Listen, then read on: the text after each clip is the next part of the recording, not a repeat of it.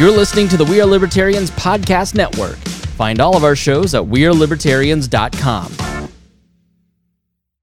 This episode is brought to you by Shopify. Whether you're selling a little or a lot, Shopify helps you do your thing, however you cha-ching. From the launch your online shop stage, all the way to the we just hit a million orders stage. No matter what stage you're in, Shopify's there to help you grow. Sign up for a $1 per month trial period at shopify.com slash special offer, all lowercase. That's shopify.com slash special offer. All right, let's get back to some boring subjects. Understand the risk to our country. Freedom brings people together. You're listening to the We Are Libertarians Network. Learn more at wearelibertarians.com. Welcome to We Are Libertarians. I'm your host, Chris Spangle. Uh, joining me this episode is Harry Price. This is episode 310 on August 28, 2018. We're going to be talking about the South African land crisis, and we're going to be talking about 3D gun printer Cody Wilson and why he's my new man crush. That is coming up here in just one moment on We Are Libertarians. Warning this show is for adults, produced by semi adults. So the language is sometimes strong and offensive. Ah, I don't know what I said. Ah. Welcome to We Are Libertarians, where our goal is to help you sound smarter while talking to your friends. We examine current events from a libertarian perspective while treating modern politics with all of the irreverence it deserves. There has been lie after lie. We toss out the screaming heads, put people before political parties, and give context to the news to make you think. Now, here's our host, a 15 year veteran of politics and media, Chris Spangle.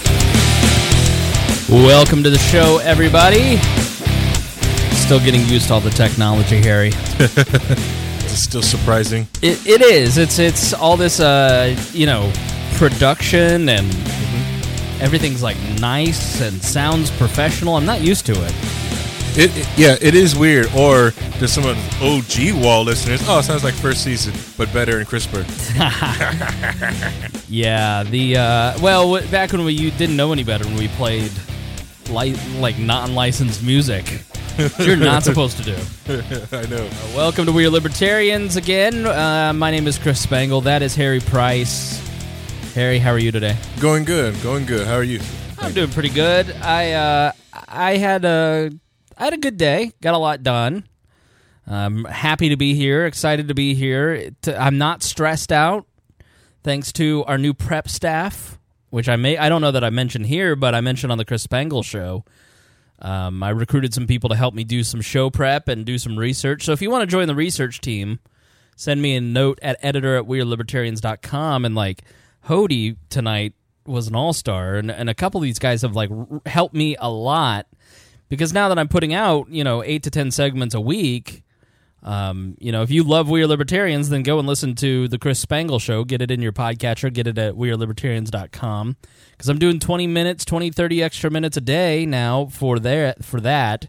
Uh, so drive in with me in the work uh, at the work time. I post it by nine at night, and then you can uh, listen to my smooth vocal cords on your way into work and get the news because there's just too much going on. Yeah, it's too much. And it's nice being stuck in traffic with Spangle. You know, listen to him. He's like he's sitting right next to me, even though I just left him the night before. Right. we don't live together. What you meant is, you know, tomorrow you'll be driving in. So Which, which I recommended. I tried to get Spangle at one time to move into my basement because like I could get a gig, he could have a studio in the basement, but you know, my mom tried me to get to move. Uh, she asked me this week to move the studio into her basement. Which I'll be honest, it's it's got an office and then it's got a big long room and then it's got a storage room. It's like it'd be perfect. But it's you know it's thirty minutes from here and it's in my mom's basement and I didn't feel like pure libertarian. she doesn't want us coming into her place, you know, twice a week. She's like, ah, I wouldn't mind. I like the company. I'm like, mm, wait until you see the company I keep. Um, so And uh, you know, you do that, and James needs to be there every day. I just feel like doing a libertarian podcast from my mom's basement is not a good idea. It's pure, It's Right. Pure. No one could tell you you wasn't a real libertarian at that point.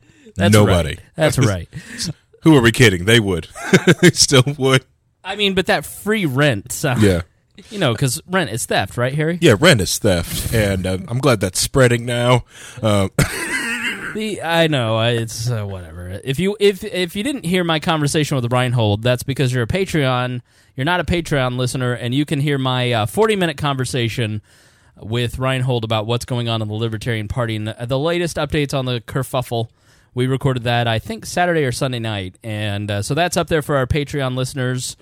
And you can get all the bonus content if you are a five dollar a month Patreon subscriber or up. So please check that out. Um, and you can get all kinds of cool bonus content. Yeah, we've got all kinds of great stuff happening in the We Are Libertarians world. Is, is are you doing low key wall at all? I did not get to it these last few weeks. Uh, let's because I've been having Gunther issues. Uh, Yeah. now, to be clear, Gunther is your child. Correct, Gunther yeah. is not your butthole. No, yeah. Gunther is my daughter. Uh, I'm having issues with my Gunther. yeah. Gu- it's the um, last week, um, right before I was getting ready to go on air. I was trying to get her to go to sleep. I just hang out with her. She proceeded to puke on everything. Oh no, It was awful. I I used to have that problem with Galt. yeah. Mm, mm, yeah. yeah. Then grow up so up. I know. Listen to episode 25, and he's just throwing up everywhere. yeah. tantruming. It was just like it's worse because like she's got it all on herself, and then you're like, oh, she looks at you like hug. N- no, no, bath. That's what you get. You get a bath. Yeah, so I've dealt with that. It just seems so. Hopefully, I can do it tomorrow. The prep is all done. I just have to record. I just have to hope that nine o'clock happens. Right. Gunther's asleep, and I can just press record. That's the goal. That that's why I can do what I do and put out the volume that I do is because I don't have kids Yeah. and I and I don't have a wife, mm-hmm. so I really don't have responsibilities other than to the listeners of We Are Libertarians and my my work my work uh, my employer. Uh, that was a real my work my work my my employer. but uh, uh, so That's great. That's how everyone knows everyone that listens to this show is family. This is my baby. You're all my children, and I'm your daddy. So call me daddy, please. Uh, all right, on to the crisis in South Africa. So special thanks again to Hody Johns for putting on the research.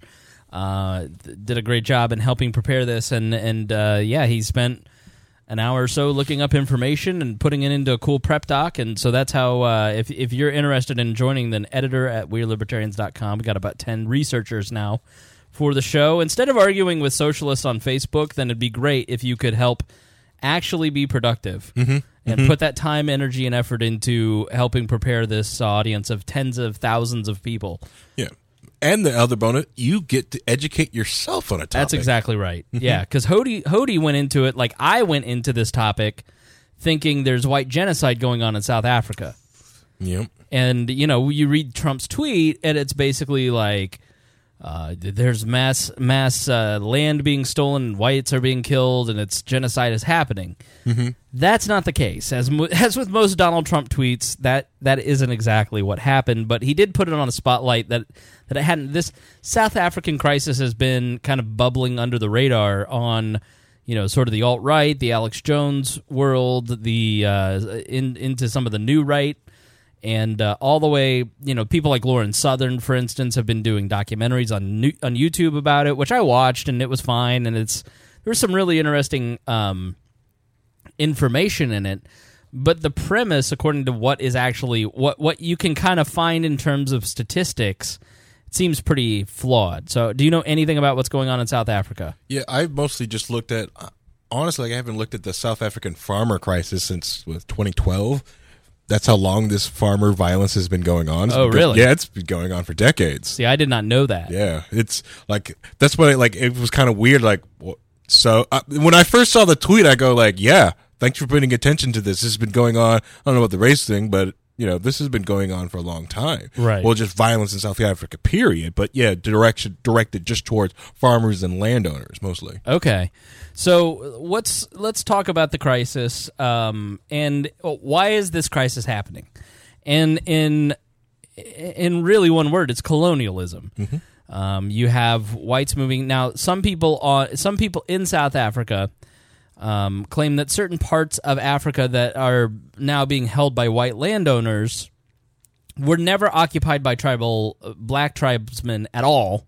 And they went in and they homesteaded it, and so now they're wrongly being persecuted. And then others claim that this was all tribal land, and that whites came in and basically settled over over the course of the colonial era in South Africa, mainly the the Boers and and the English and the Dutch and and everybody. So they the definition of colonialism accurately sums up the story of Africa's South Africa's history when it states that colonialism is the policy or practice of acquiring full or partial political control over another country, occupying it with settlers and exploiting it economically. And by that definition, there is no doubt that that's what happened to most African countries and to to a large extent South American countries over the past, you know, 600 years, I would say. That's fair. Yeah. If you well, like for uh, Europeans, and then the middle, um, a lot of the tribes in the Middle East came before that, also. Right. Go ahead. I was just going to say, like, because like just like Europe had their dark ages, Africa also went into the dark ages, and they got invaded by a lot of the Middle East, and that's you know destroyed a lot of different things. And they were trying to recover from that, and yeah. So sorry, that's all. I No, you're you're good. Just a point there. So while you know the the colonial argument has gone on forever, uh, the law that actually took the land and codified it into law is only about hundred years old. It's it's this is from Bloomberg. Under the rule of European colonialists, uh, South Africa's Native Lands Act of 1913 stripped most black people of their right to own property, a policy reinforced decades later by the National Party and its system of apartheid or apartness. A government land audit released in February showed that farms and agricultural holdings comprised 97% of the 121.9 million hec- hectares of the nation's area. So, farms and agricultural holdings are 97% of the land in South Africa. So, it is a big deal. Uh, that's a lot of land. And that whites own 72% of the 37 million hectares held by individuals. This tallies with the results of a separate audit released November 1st by the Agri Development Solutions and farm lobby group AGRI SA, which found non whites own 27% of the nation's farmland, compared with 14% in 1994. And uh, from the Independent, according to official data, black South Africans directly own just 1.2% of the country's rural land. White South Africans own 23%, while the remainder is held by private enterprise. A survey by City Press in 2017 suggested that when those private enterprises are taken into account, the arable land owned by white people rises to 73%. So it's clearly an overwhelming majority of the land is owned by whites. In a country that is largely African, well, African American, in Harry, um, and black. Um, so y- there has been obviously progress over the last 24 years, but uh, people have been able to see the the suffering that's gone on, and uh, it's it's worth quickly examining the difference in the plight between the descendants of natives in South Africa and the descendants of slaves here in the U.S. Black people in America are still catching up socially, and there's still some ironing out that's been done in the last century. Be that as as it may, a black person here can still work hard, overcome adversity by the power of community and willpower, and catch up and surpass someone who has a heritage of superiority over their heritage. That's written by Hody, our researcher. Now, um, if if you look at the timelines, you know we're we're really talking about obviously black Americans in the South. Obviously, there were large percentages of blacks in the North who were free, but still faced a lot of uh, racial oppression, uh, even up until the 70s. Mm-hmm. You know, the the seventies it, it seems like was probably the best time to be a black person in America because you had the civil rights era and you had a lessening and you had more freedom, and then all of a sudden the drug war starts in the eighties, and that completely decimates the black community here in America.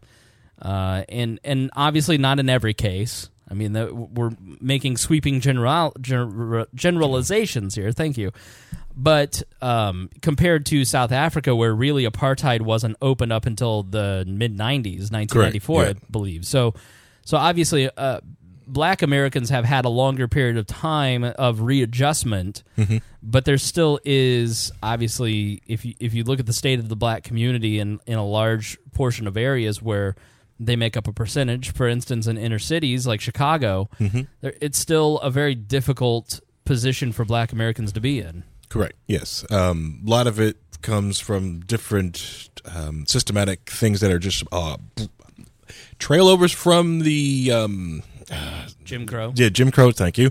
The Jim Crow era, like a lot of licensings. Why it's, it's so hard to start. They made it so hard to start businesses. So like the government licensing for different businesses. Um, the other one is just with education um, and the way that the public school system has been wrecked. And the other thing is just um, economic and economic policies um, from good and well-meaning liberals holding back minority communities inside of inner cities. Give give me an example. The idea, the um, what everyone likes to go for is like the welfare state, stuff like that. It's the it's the idea that um, the government will provide if you cannot provide yourself. It's a great noble cause that some people are willing to help out in charity, but this enforced forced charity has no teeth mechanisms to it. So Right. if you abuse this system or if you willingly get on this system, like if it was from a church or stuff like that, they would, you know, there'd, there'd be someone there to like, no, no, you're abusing the system, or no, you willfully did this to get on said system, and you're gaming the system. There's no real in the church. They have like mechanism to go after that because it's you know they're voluntary doing this.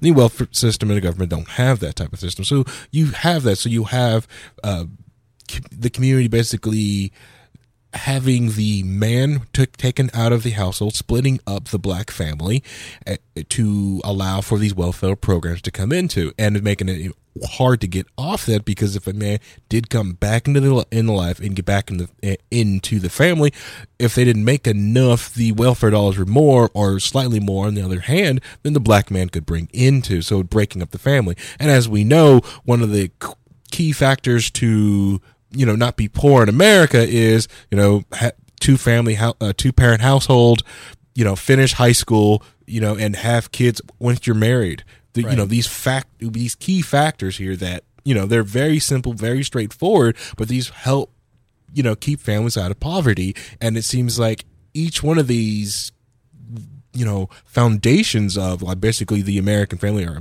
or just human society of households or just being attacked by well um, un, unintended consequences of these well-meaning liberals. Right. Yeah, absolutely. And, in Africa, I'm sure that is it is even tougher. I mean, now that um, you know, when you when you really think about it in terms of history, 1994 is is only 21. You know, you, you're talking about if you're born in 1998, you're 20 now. Yeah, you know, like Yeah. so we're not talking uh, we're talking a couple decades and then you know and just in america in the way that over the long you know and so when people talk about white privilege i i, I I've been so excited to do the shows this week, and and I had a conversation with somebody who is who was arrested as a teenager recently, uh, very young person, and this person was you know from a very white bread you know middle class family, just a- and I think those of us who are in in the suburbs in your average city in America are totally disconnected from what life is like from true poor people in this country. correct. Uh, you know, and and it's not that you know, like you you just got your job, but you had a period where you didn't have a job Mm-hmm. over the last year, and uh, you know you didn't have money, but you wouldn't qualify yourself as a poor person, right? Correct. Yeah. No. Yeah. And so there there are those times where yeah, you're a little light, but you aren't living in poverty. You know, I've never had much money, but I've never been living in poverty. You know, I always had a nice TV. I wasn't I I, I found ways to make it, right? Um and this person uh you know, it was it was a underage drinking thing basically. You know, and three cops show up and they start screaming like psychopaths at this teenage girl who's weeping because she's she's terrified because she's been told by DARE officers her entire life you know, if you do, if you break the law, if you do drugs, you're gonna your life will be ruined. Your life is ruined. These horrible experiences. So, Mm-hmm. you know, the whole time she's at county, she's why are you crying? You're an adult. Quit acting like a baby. It's like, well, maybe if you hadn't been conditioning her for 20 years that this was the worst thing that will ever happen to her, she wouldn't be weeping after you failed 14 after you failed to administer a breathalyzer test, Hmm. and the, the, then you f- bamboozle her into giving her blood over. You know, I, I mean, it's because people don't know their rights Correct. and and every single step of this process including the court and you know the police officers are yelling at her the she gets no time to call her her parents her lawyer or anybody she doesn't even get offered a lawyer she eh, there's just been this complete dehumanization at, from the police the nurses the court system and then you Hold know on. The nurse took blood from her while she was intoxicated. yeah, w- yeah. right yeah it's it's a whole situation My- I- can you, can, you can't consent to She's that. like, I don't know if I want to tell you this because I don't want you to judge me. I'm like, I'm a libertarian unless you like lit a child on fire Yeah, voluntarily. Uh, but like, I've heard a lot. Trust me. One of the one of the good and bad parts about doing the show is that people come to me with their stories and they're just unreal. And you know, I'm just sitting there listening to this, thinking, a they she ended up doing okay because she came from a family that could hire a lawyer, mm-hmm. have the resources to hire the lawyer, and get a lot of the charges dropped. right. That gap in knowledge between a poor person's family, regardless of race, a poor person's family and my family, where we would have the knowledge to hire a lawyer, we would have the resources to hire a lawyer, we would have the knowledge to say, I'm not talking to you until I get a lawyer.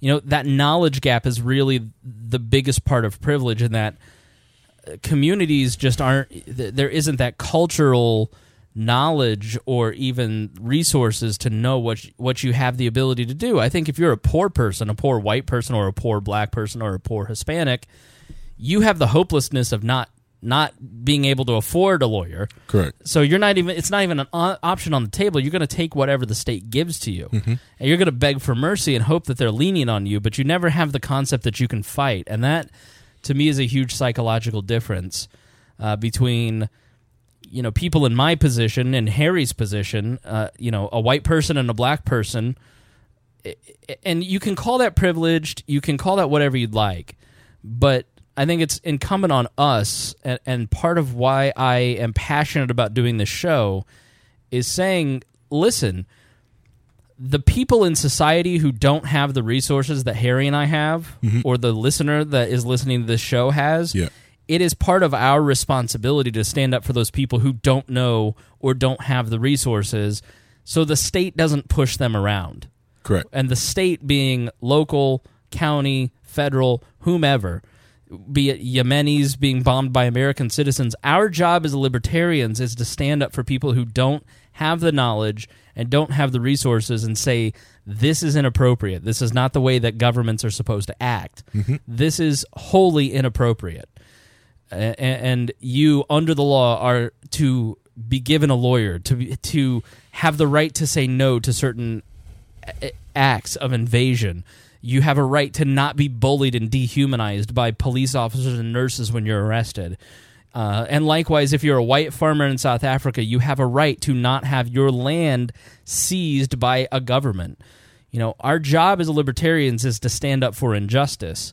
And sometimes conservative leaning libertarians hear that and go, that sounds like SJW nonsense. But justice is a key element of libertarianism Yes. uh, it is it is our job in a voluntary society or in this society to stand up for people who can't stand up for themselves when you have the resources to stand up for both of you. Mm-hmm.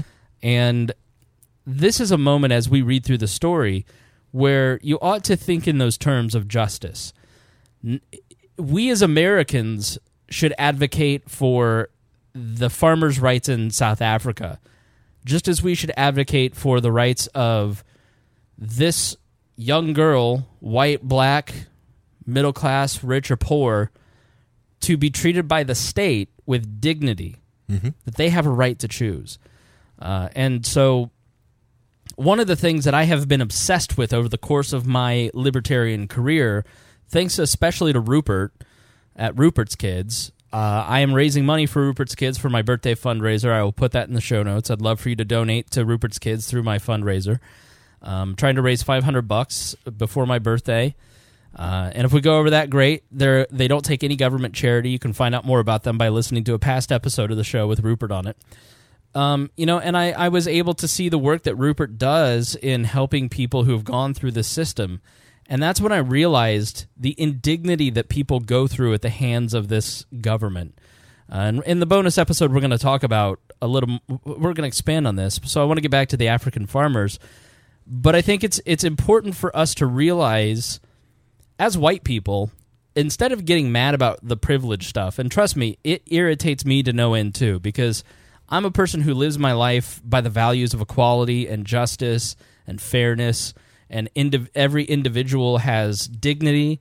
Every individual is deserving of love and respect, and that is regardless of whatever amount of melanin they have or not. Um, you know, jokes aside, jokes are funny. I'm sorry, uh, but at the end of the day, it, it, it, it to me doesn't matter your color. Um, and so there's a new term out there, colorist, now means what we grew up thinking racist meant. That if I hate Harry because he's black, I'm a colorist. Okay, but if Harry doesn't fight for uh, injustice in the way that most SJWs argue for injustice and fight against white privilege, then Harry is a racist. Even though Harry is is as black as Harry, uh, then the uh, thank you. Uh, it, Harry is a racist because Harry, by being on a libertarian podcast, is is supporting the institutions of oppression of black men and women everywhere, and all people of minorities and and uh, female gender uh, and non-gendered uh, types. so those are the new terms. Is that if if you hate someone because of their color, you're a colorist. If you are anything basically but a liberal, then you're a, a racist because it's an institutional uh, support.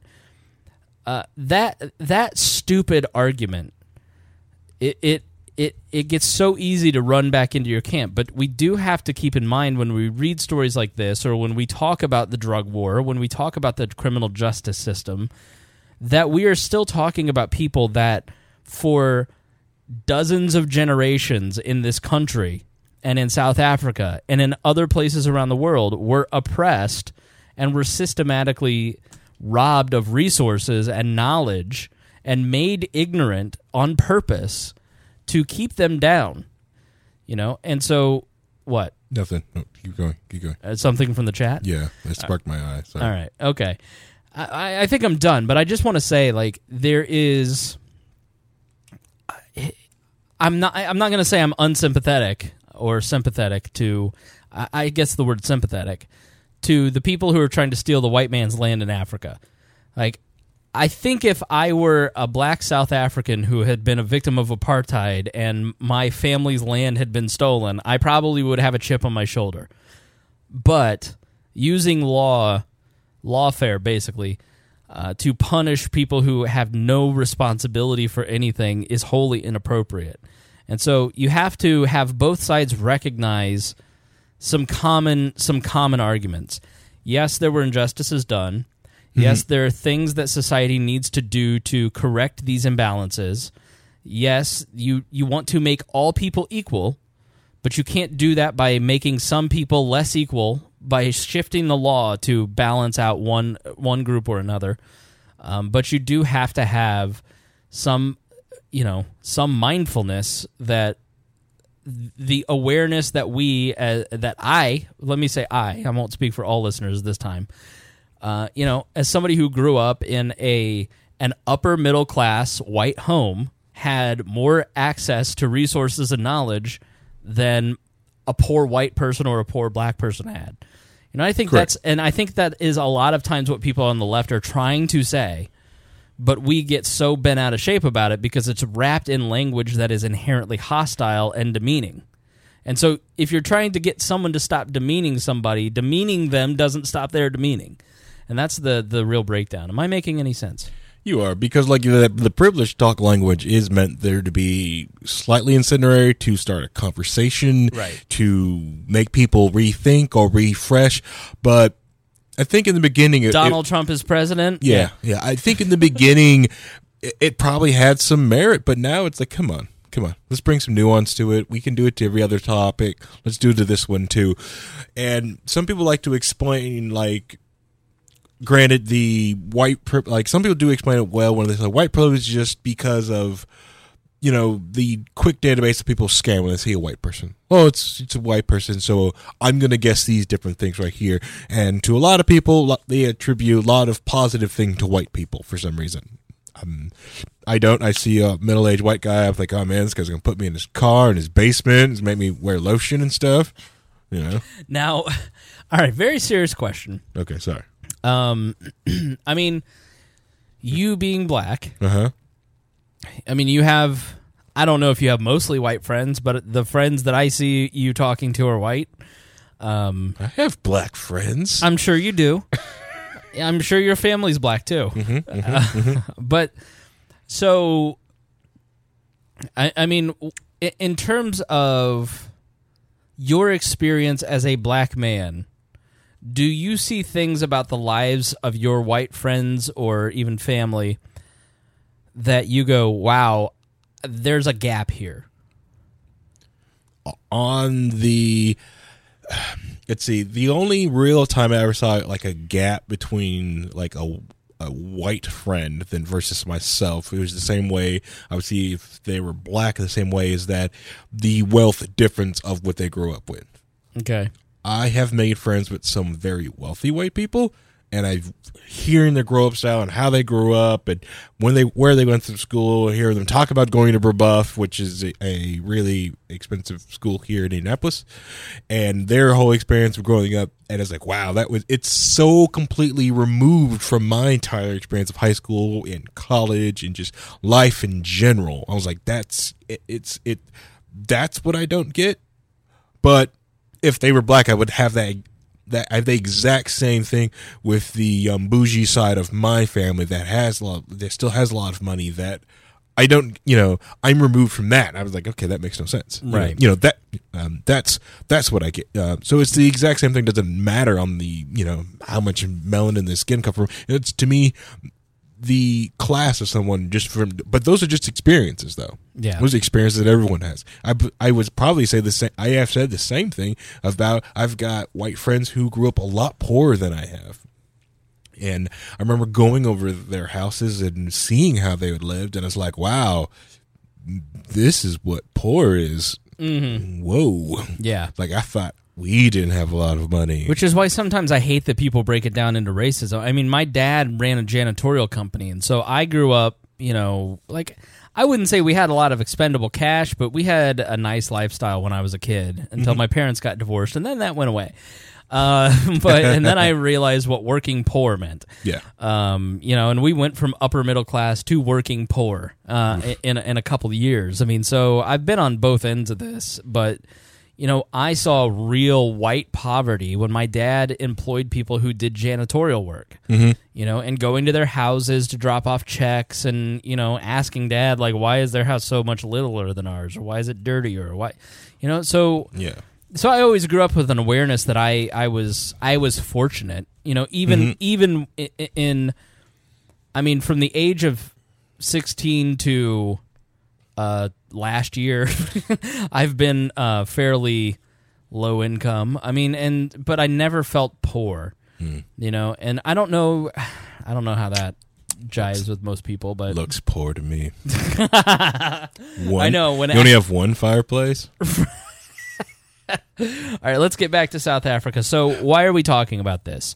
So, as we have talked about with the free speech stuff, the general climate and the general tenor of things ultimately ends up leading to legislation. And so the the violence against farmers, the society being okay with that and it and it being kind of a an underground conspiracy theory or mindset uh, has led to now legislation proposals. So, South Africa has a constitutional republic. Uh, unlike us, they are a unitary constitutional republic. And so, from Wikipedia, a unitary state is a state governed as a single power uh, in which A central government is ultimately supreme, and any administrative divisions, subnational units, exercise only the powers that the central government chooses to delegate. So imagine that the United States, the Congress was in charge of everything along with the president, and they told the states what to do, and they told the counties what to do. Wouldn't it be weird if that were the system that we lived in, Harry? That would be very weird. Glad we live in a republic. That glad we live in the upside down, where the states tell the federal government what to do. Uh, ex- so they exercise only the power that the government chooses to delegate. This frightens libertarians, and it should, Hody writes, but I should note that the UK is also a unitary state. Uh, because people are informed and have a degree of power in the UK, the people's right have not been tread upon like they have been in other countries that call themselves unitary. So, so, and that's a good point. So the UK is a unitary central authority, but the the tenor of the people, the mood of the masses, is that they control their government, and so there isn't as much BS that get, that happens as as in South America, uh, South Africa, for instance, or other unitary constitutional republics. And so that's why it's important to have an active citizenry. It's important to have active people uh, people activated into the dem- democratic process because if you're not then you allow these central authorities be it your county your state your federal government the UN, um, public outcry has a tremendous effect on how people operate you know the flag went up from half mast and then the the cry went out from the people and Donald Trump put that flag back down uh, half mast for John McCain. I mean, you, you think about selling the ports uh, years ago. Um, uh, here's a good one: closing Guantanamo Bay and putting prisoners in the United States prisons, in in New York specifically. And the people of New York and people around the country freaked the f out, and they stopped Barack Obama from closing down Guantanamo Bay. He chickened out, uh, not going into Libya in a in a hardcore way, uh, or invading Syria. Uh, after the gas attack, after the red line comment, these are instances of government of public outcry stopping the federal government, for instance, from doing certain things. And so, if you don't like your f- speech being censored, or you don't like your guns being taken away, or you don't like your Fourth Amendment privacies being invaded, or you don't like any of your rights being eroded, then say something. And don't just put it on Facebook. Show up somewhere. Send. Thank you. um, so y- y- the government is always going to do what the government does, which is try and steal your rights. Correct. It's what status going to do. What status going to do. Doesn't matter if it's the politician that you know and liked and you volunteered in his campaign. It, it, it, whether he is intentionally doing it or not, he is actively moving in a way to steal your rights. If they can, they will. That's right. Um, you know, so people have to fear uprisings in their government. So, in South Africa, a bill uh, was being theoretically discussed at the beginning of this year. Uh, the Independent writes last month's motion in Parliament over land redistribution was proposed by the firebrand leader of the Economic Freedom Fighters, Julius Malema, who was who has gained notoriety for his outspoken views towards South Africa's white population and has previously been convicted of hate speech for singing the apartheid era struggle song Shoot the Boer. Boer is Dutch for farmer. Mr. Malema has described land seizures as teaching whites a lesson and wants ownership to closer reflect South Africa's population, where 82 80.2% of the, po- of the people describe themselves as black, 8.4% white, and 8.8% as colored, meaning a mix or something else. Um, uh, for the first part of the, the year, this bill was just basically a rumor, but then last month it became a reality, and the BBC writes South Africa will push ahead with plans to amend the constitution to allow land expropriation without compensation.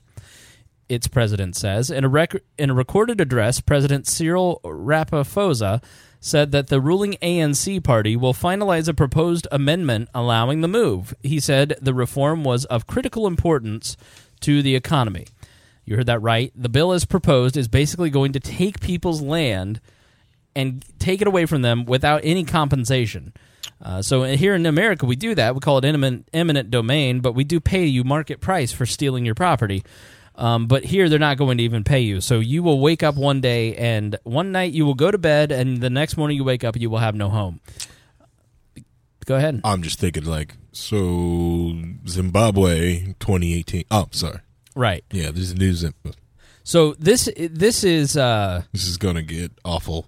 this is something from the fringes of South Africa that the fringes are loud, and so the fringe movements persuaded politicians that they that this is what should be done, and now there's backlash because the majority of the country is against it, and so now they're kind of backpedaling. Um, so there is uh, large scale. So they're going to have hearings, basically, and who knows if these are hearings? They're going to have public hearings around the country, and and have listening sessions. Which I'm sure will be like American listening sessions, where the, the local government holds hearing sessions. Fourteen old white people show up with signs screaming "boomer" things, and then the government does whatever they want to do. And then when somebody complains, well, we had listening sessions. We had sessions. Did you show up to the sessions? we made sure to have them during your workday. Right. I've never been to one of these listening sessions and watched a politician's mind be changed. Um, so They could be changed in committee. Right, right, exactly right. Enough money, you can change it. So, negative press may seem innocuous, but it can easily lead to a popular outcry for sanctions or even military actions against the country from other nations if somebody like Trump gets involved. And this wouldn't be the first time that the American government toppled someone in South Africa. Uh, we have been involved. We we have we were instrumental. The CIA was instrumental in putting Nelson Mandela in jail. So all of the bull around how Americans love Nelson Mandela and what a freedom fighter, it was your CIA with your tax dollars that tipped off the uh, South African government that put him in jail. Uh, so that's just one of the times that we have toppled, helped topple the government in South Africa. Um, so from the Independent, speaking this week, President Ramaphosa said his government would not support or allow violent land grabs against the white owned farms of the kind which led to Zimbabwe's economic collapse 20 years ago, calling this anarchy. He also he has also specified he will consider re- rewording the bill so that safety and or compensation might be provided. So you'll hear a lot of conversation about Zimbabwe. Uh, Zimbabwe basically did this same thing 20 years ago. Uh, so the the uh, This is like classic libertarian stuff right now. yeah, exactly. right. So, what happened in Zimbabwe? These two questions uh, are linked with, you know, wouldn't people benefit from a land grab? Uh, Zimbabwe tried this very same kind of land reform technique in 1980 and took the country from a place where they were considered average by most metrics and brought them to a place they are now, which is one of the most impoverished countries in the world. For a time, it was actually the single most impoverished country in the world.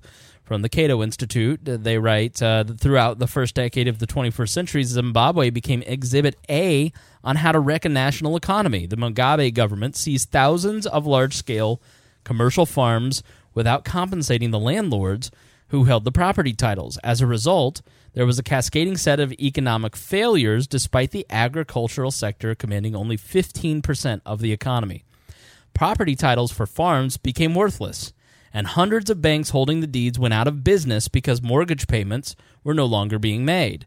Hundreds of retail and commercial businesses dependent upon the farming sector also failed, and the government tax revenue rapidly shrank as a result, creating enormous budget deficits.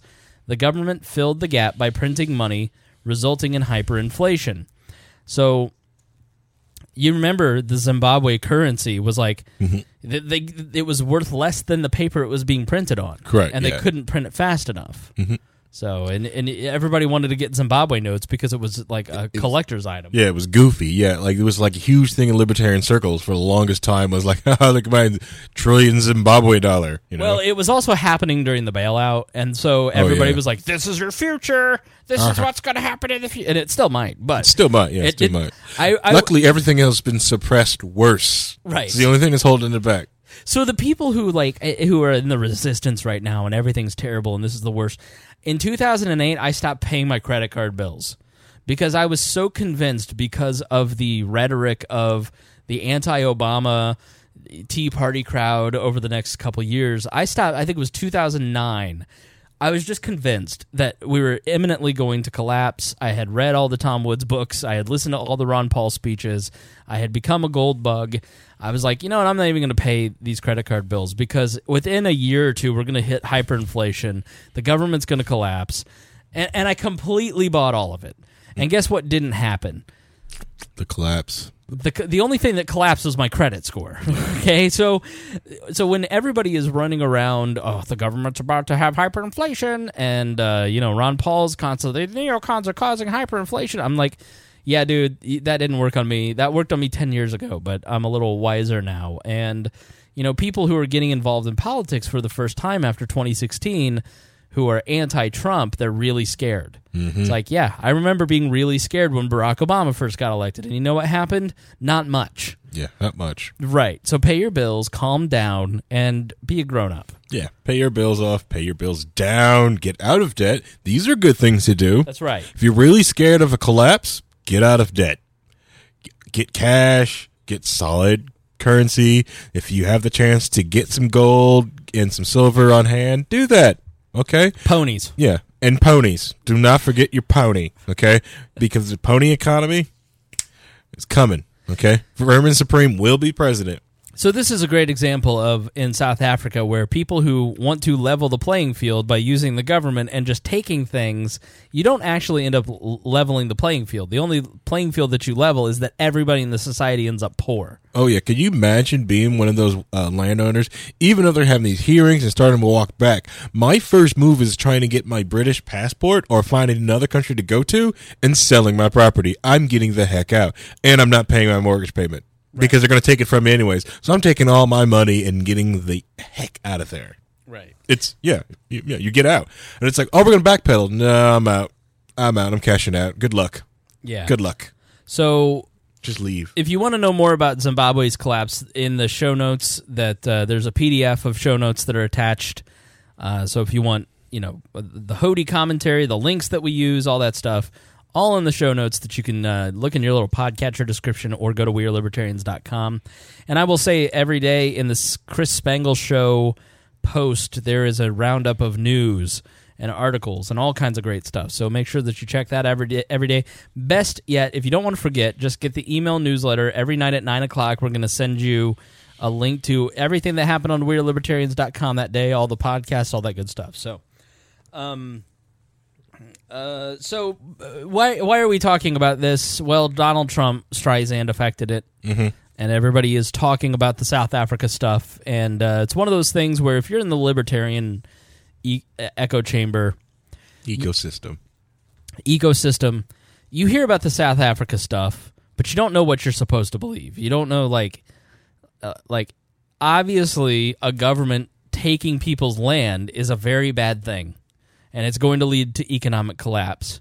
Mm-hmm. It's it's not only economically foolish, it's also morally wrong. Correct. So, but I will I will ask this. I mean, Harry, how do we reconcile the fact that some of these lands, not all, but some, were stolen to begin with? hundreds of gen- yeah, generations ago, hundreds of years mm-hmm. ago. Those people who stole those lands are dead and gone. Right. And and some of these lands were homesteaded. So why why should the why should the future generations of uh, of the thieves get to live on the land when the hun- when the hundreds of generations later should get the land back? I mean, wh- Who said who even knows if these black people that are there, they're the original landowners that were there when the British arrived. right? you know, tribes and people have moved in and conquered nations and moved into areas for how old is yours? Six thousand years? Six thousand years or so. It's just something that happens.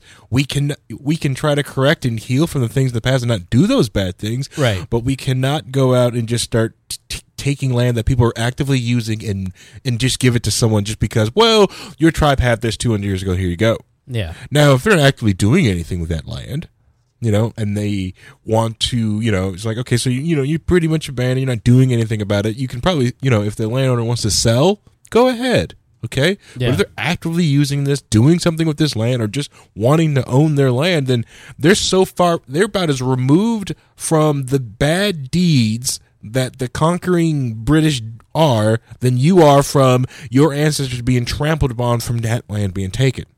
Right. Yes, it sucks. It's awful, but I bet dollars to donuts your ancestors conquered somebody that was sitting there in the first place. Could have been penguins. I don't know. So uh, it just sparked my memory the Gracchi reform, the Gracchus brothers, and land reform in the Roman Republic, where they basically took, um, uh, they basically stole land from rich people and gave it to the commons, and it completely collapsed the Republic of the Roman Empire into Caesar becoming their dictator. Uh, so this is this is just another. Th- there's a great book about this called "Storm Before the Storm" by Mike Duncan, who did the History of Rome podcast, and uh, he basically outlines the last 150 years of the Roman Republic.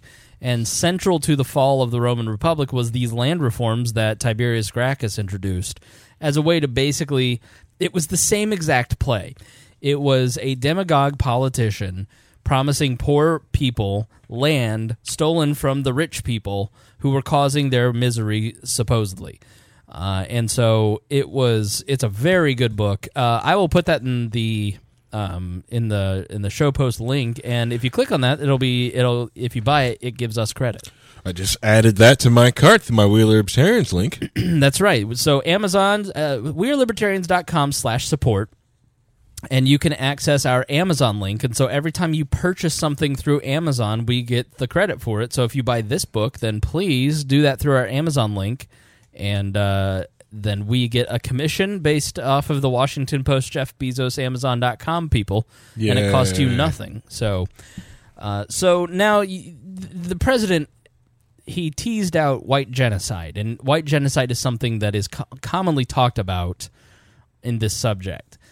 Uh, and and I think every libertarian. I was listening to Glenn Beck the other day, and they were doing a uh, a survey on this, and they they put some of their research staff on it, and they said we had every intention of finding white genocide taking place in South Africa, but every time we followed the threads, it ended up back at this one group, kind of pushing this narrative. So, you know, every time you pull on some narrative, you end up with Media Matters, for instance. So the so the South African Media Matters is basically pushing this narrative that uh, that there is is uh, a systemic organized violence against white farmers in South Africa, and that's just it's not that it's not true.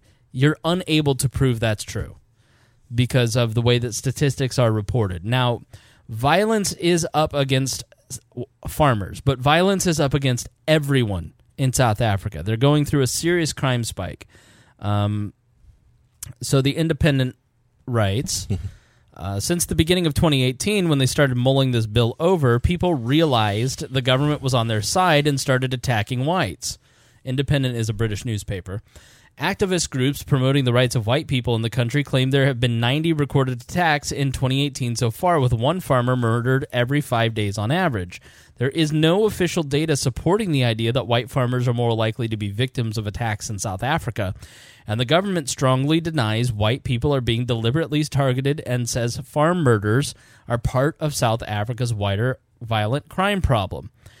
The problem is you can't confirm or deny anything um, because I mean, if you if you look at some of these stories, they're very horrific crimes. You know, the the theft and the violence ends up turning into murder and rape, um, and you you can't discount the actual stories coming from people. Right. You know, and there is clearly a crime spike taking place, but one problem is that they discontinued keeping stats on why. So, like, theft is massively up in South Africa because of increased poverty. Mm-hmm. But they stopped attributing t- to they they stopped recording motive in crimes in South Africa.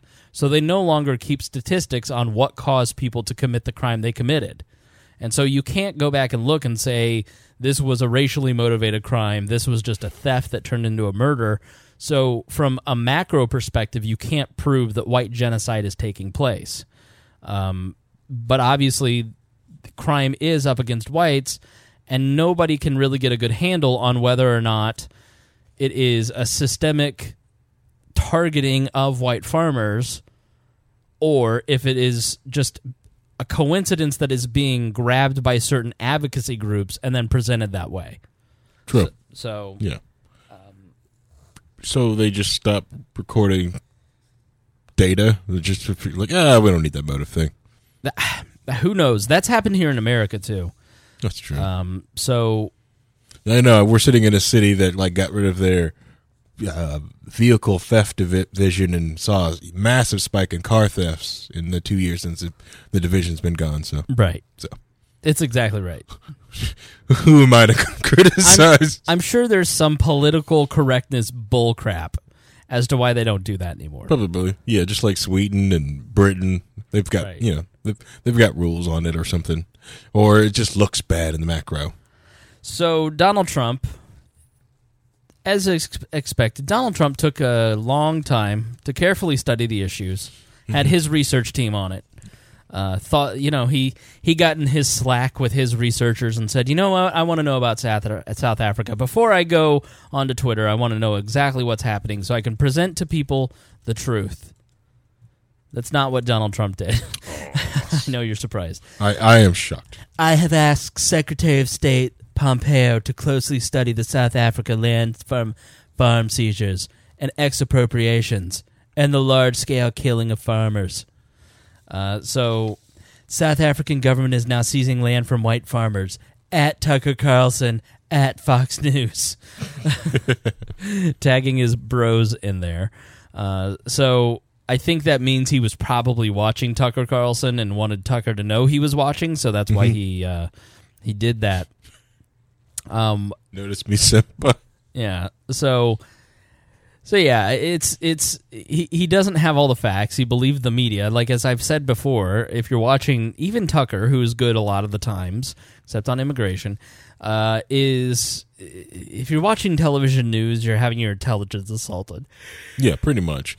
You, you should only get your news from We Are Libertarians. It's the only source of news you need. It's really And, and the Brian Nichols Show. there's really like nothing else you need because I'm doing I'm doing the work of 15 people here. Yeah. So uh, so check that out. Um, so I- I mean, d- have you learned anything different about the South African situation?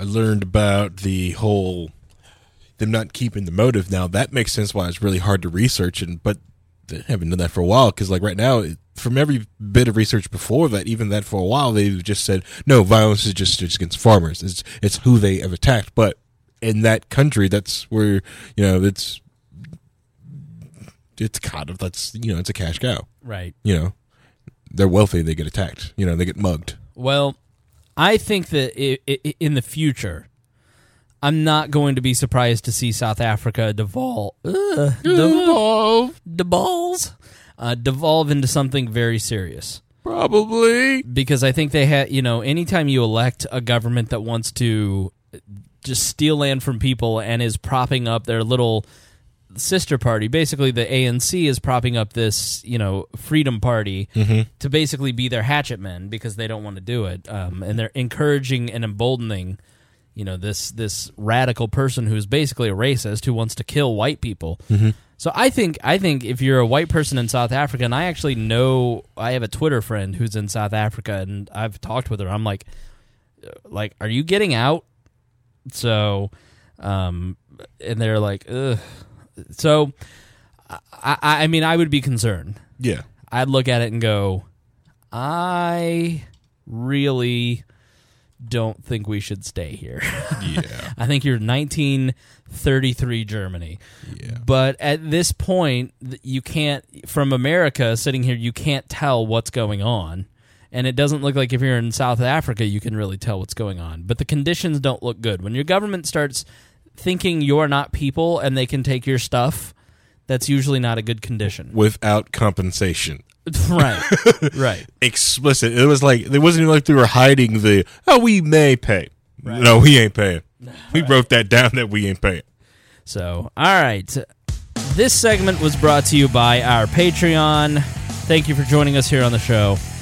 Uh, long ago, opinion journalism only existed in newspapers and magazines, but the internet has given rise to new voices like We're Libertarians. Few people are doing what we do, giving a libertarian opinion on modern life and politics in a fun and entertaining way. We here at We Are Libertarians are building something special, but we cannot do it without your help.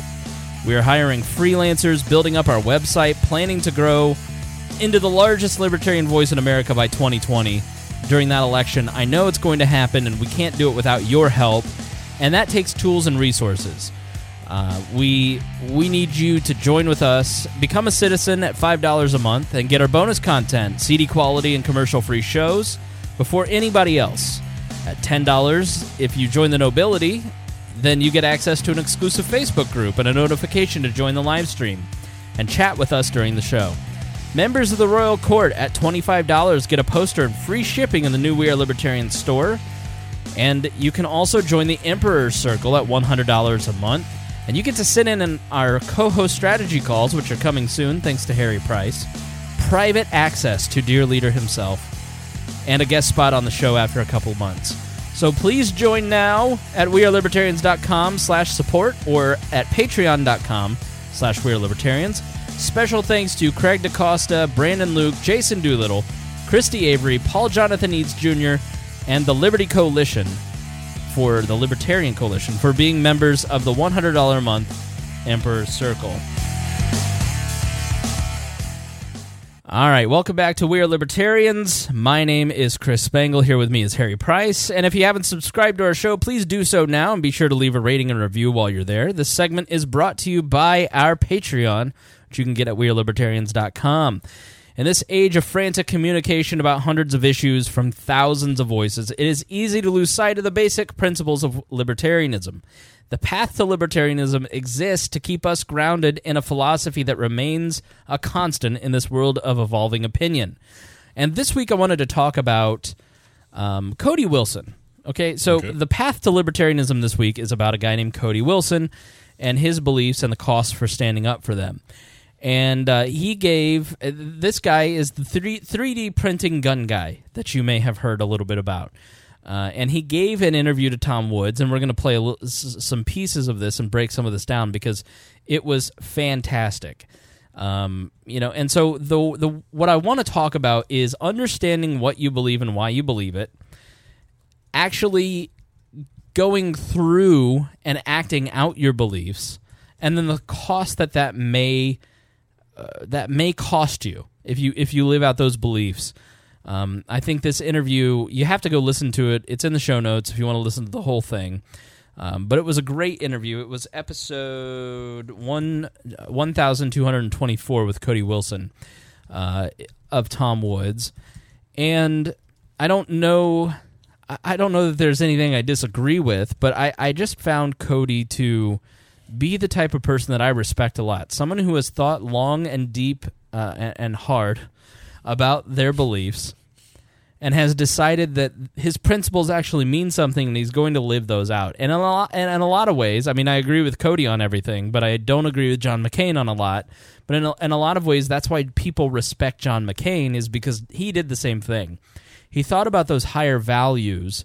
He thought about values that impact society beyond himself, and then he tried to live those out and it didn't matter what the cost was. Sometimes that cost was good, and sometimes that cost was bad. But at the end of the day, he lived by his principles, and that was truly what mattered.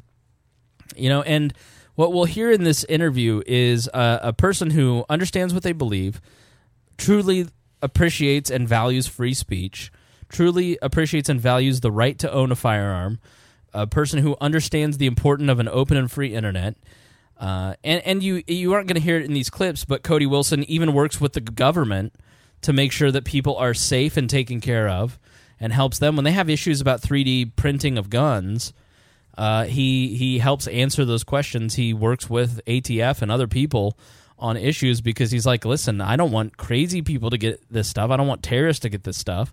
So I voluntarily work with the government when they have questions and I found that to be like a really like refreshing thing to hear from an anarchist. Like, not fuck you pigs. Like, it was it- Nuance. Gross. Right, right. He was like, I feel that if I create this technology and I put this out into the world, it's up to me to help shepherd it and to make sure that it does fall into the hands of people who deserve to have this this technology.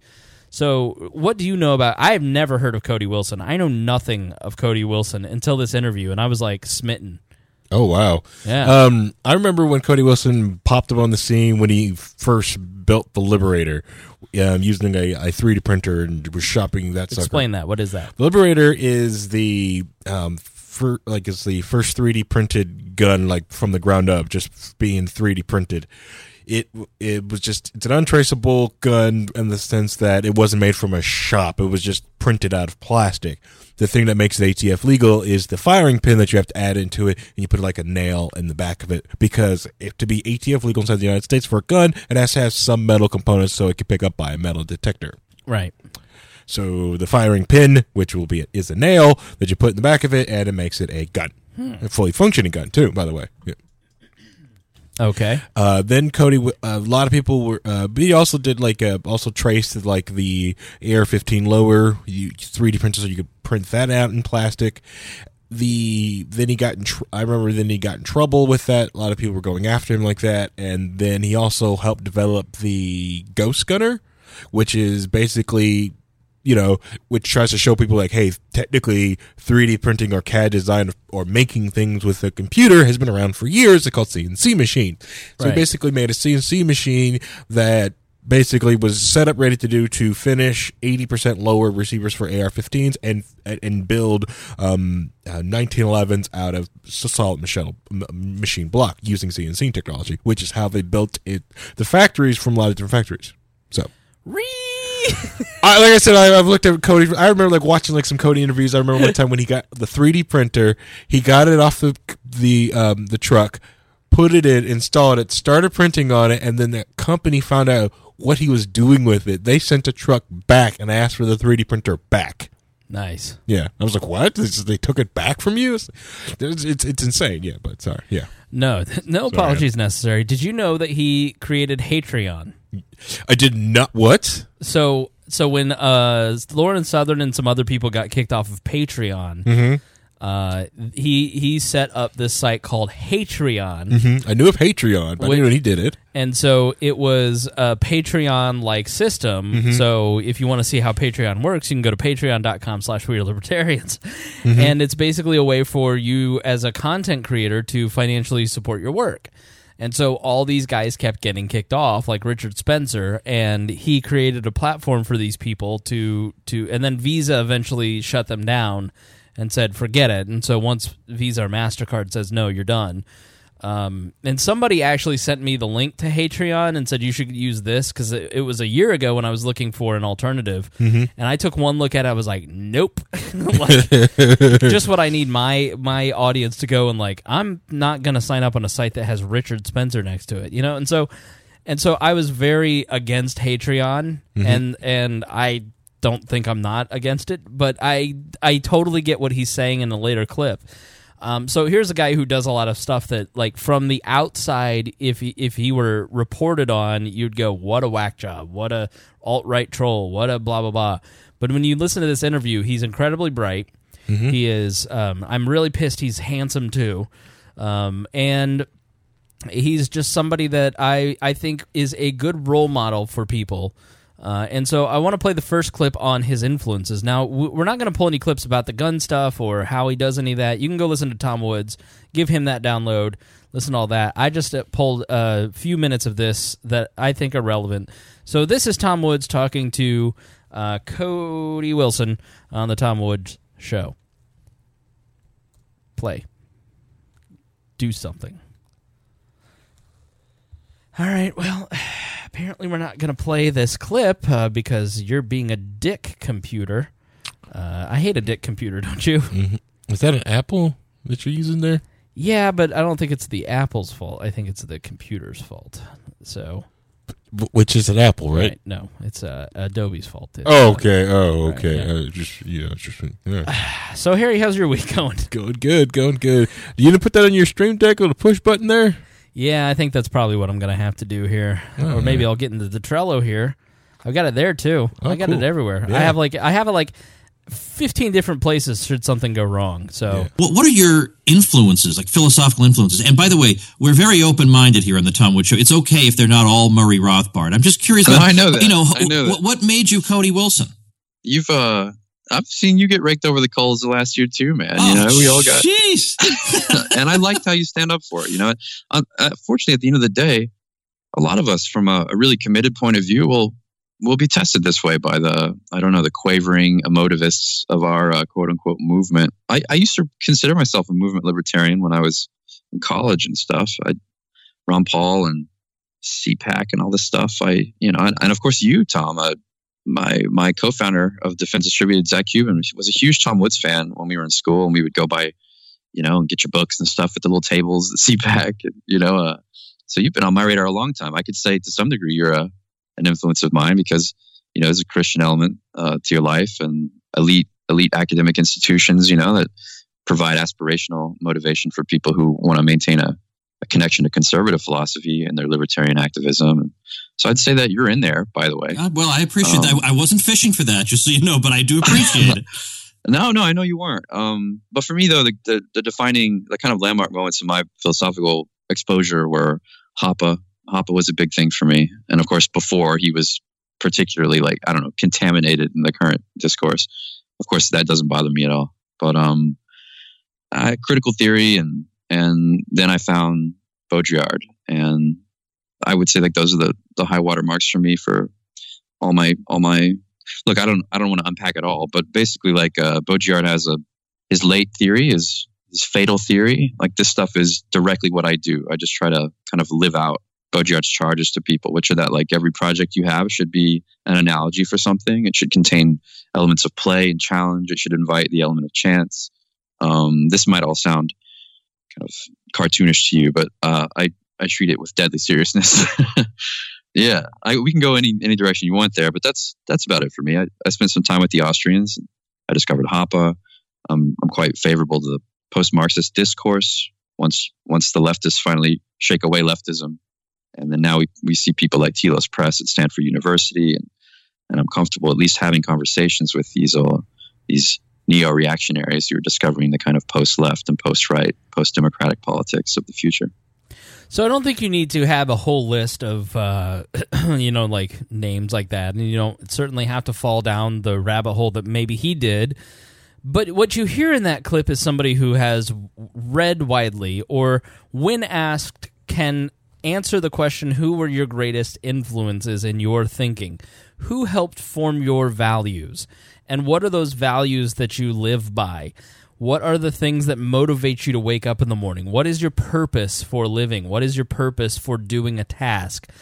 And what I love about that clip is that he he has thought down to every element of why he does what he does. And and I can tell you as somebody who is very ambitious and somebody who is very motivated myself, uh, everything to me is has to have a higher purpose. There has to be some uh, element of uh, you know it's it's it's I just don't want to waste my time. I mean, we have such limited time, and I'm thirty. I'll be thirty five in a couple weeks, and it's like you know I'm I could be middle aged. I could be three quarter age, or I could be you you never know. And thirty five years went so quickly. And I'm already starting to feel age, and I'm starting to slow down and not not have the same memory I did. And it's like I want to maximize every piece of time that I have left. And so every day I want to go to bed exhausted mentally, physically, emotionally. And I want to. I, I want to experience life and, and contribute to our national conversation uh, through a voice that is different than anybody else's. Nobody is out there combining empathy and you know Christian thought and libertarian thought and news analysis and doing what we're doing. And there, I think through every single part of what we do at We Are Libertarians, you know, and so I identified with somebody who has identified the moments in their thought that were impactful to them, that then thought out why they do what they do, and then thought, how can I impact the world according to those values? You know, and I, I certainly am not as clear as that. and I certainly don't think that uh, I'm as motivated as that. But that is somebody that I heard I was that was aspirational for me, um, and so it, it it was something that I wanted to play for you guys because I think it is important for every one of our listeners to understand why you think the way you think. Understand who shaped your thinking and why, and then ask are those the appropriate people to shape the way you think? Let's say you were influenced by John McCain. What parts of John McCain influenced you? Was it the part of the man who um, was completely honest all the time, and when he wasn't honest, he apologized for it? Or was it the part that where he thought that using the force of government and putting a gun to somebody else's head was an appropriate use of his value, was an appropriate value to have? Um, a- and so I would I would say that John McCain was somebody in 2000 that I was very I wanted him to win that primary, but by 2008 I was like nope nope because I had a fundamental shift in my values and in my thinking. So understand who shaped your thinking, understand why you think what you think, and then start examining from those principles and values your actions, your behavior, your daily life, your daily tasks. Um, today was one of the rare times where, uh, you know, to me, family is important and extended family is important. Uh, I grew up in a large extended family until 15. 13 to 15, basically, my nuclear and extended family disappeared through death, divorce, uh, relocations. And so I went from having a large, loving family to uh, to having uh, not much family. and so when I, I I make sure to see my nieces once a week or talk to them on the phone or and so I was invited to see them for dinner tonight and I didn't go. And it's one of the rare times where I violated that that principle and value, but it hmm. doesn't matter who or what and it's because I it was going to con- inconvenience Harry and I'm going to see them in a few days. You know what I mean? So there so it's the trade-off. But that principle is really important to me to the point that I will cancel a lot of stuff. And there have been times where I have not been consistent with the show because I was seeing them.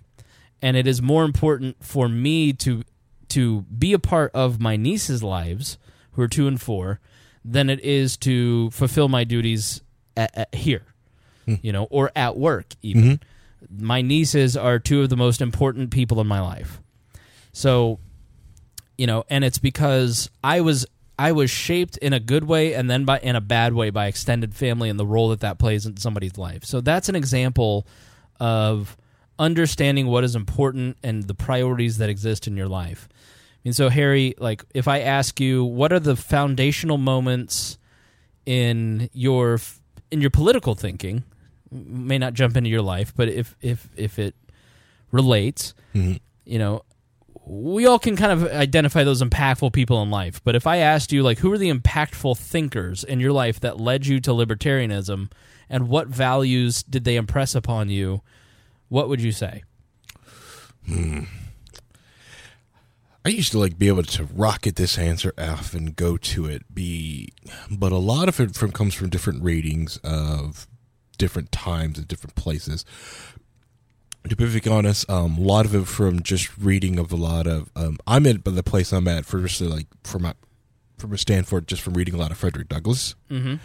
and I've read a which has helped me out a whole lot to judge of, from where, for just politically speaking, it was like uh, Frederick Douglass, Thomas Sowell, and also reading other different books. Um, I cannot remember the authors, but the the book the the Assassin, Harrison Bergeron, um, and um, Fahrenheit um, Fahrenheit four fifty uh, yeah four fifty one Right. those books shaped me and also i think the biggest thing that and you guys can give me crap for it want but a space opera aka gundam the gundam series and an anime series helped shape me politically. A lot of the things that i go back to a lot of the things that i know like is the foundation of a lot of the ideas that i will think about especially politically thinking I can trace back to watching gundam as a kid. Hmm. Yeah, for me, it was Healing Our World by Mary Ruwart. Okay. because I've never fit in with the Misesian crowd. I, I don't like economics. I don't. It's hard for me to understand economics. It's like Einstein when they examined his brain, the math part of his brain was two hundred percent larger. Mine's two hundred percent smaller. So e- economics is just not something that I- I'm crazy about. That's why. Um, what's the book? It's up here on the shelf here. Uh, how an Economy Grows and Why It Crashes by Peter Schiff was so helpful because it had so many pictures and it helped me to understand uh, economics a lot better. But Mary Ruwart's book, Healing Our World, uh, was like a lightning bolt to me in 2013. And I mean, I had been a libertarian by that point uh, for five, six years uh, at most. But that that was the first time that I saw libertarianism could be an empathetic philosophy. And it spoke to me in a way that was very impactful because all of the sudden, it- it- you know, and Ron Paul was a lightning bolt in 2007 or 2008 in those debates when I saw him talk about foreign policy. And that's when I went, oh, I get it. I'm a libertarian. I understand the foreign policy stuff. I have no excuse not to join this party or to be part of this movement. You know, and then for me, the the um, the reading of Mary's book in 2013 when I discovered it, it was like, wow, you can combine empathy and loving people with libertarianism. It's actually a very empathetic. It's the antithesis in a lot of ways of Ayn Rand and the way that people they position libertarianism. You know, and then hearing Marshall Fritz and that and that clip especially that I just played, and and if you go back in the Weird Libertarian subscriber feed and the podcast feed, you'll find "What Is a Libertarian" by Marshall Fritz, or the basics of libertarianism with Marshall Fritz. And the reason that's in our feed is that was so impactful to me in in in articulating the the values an extension of our values is libert- that is libertarianism.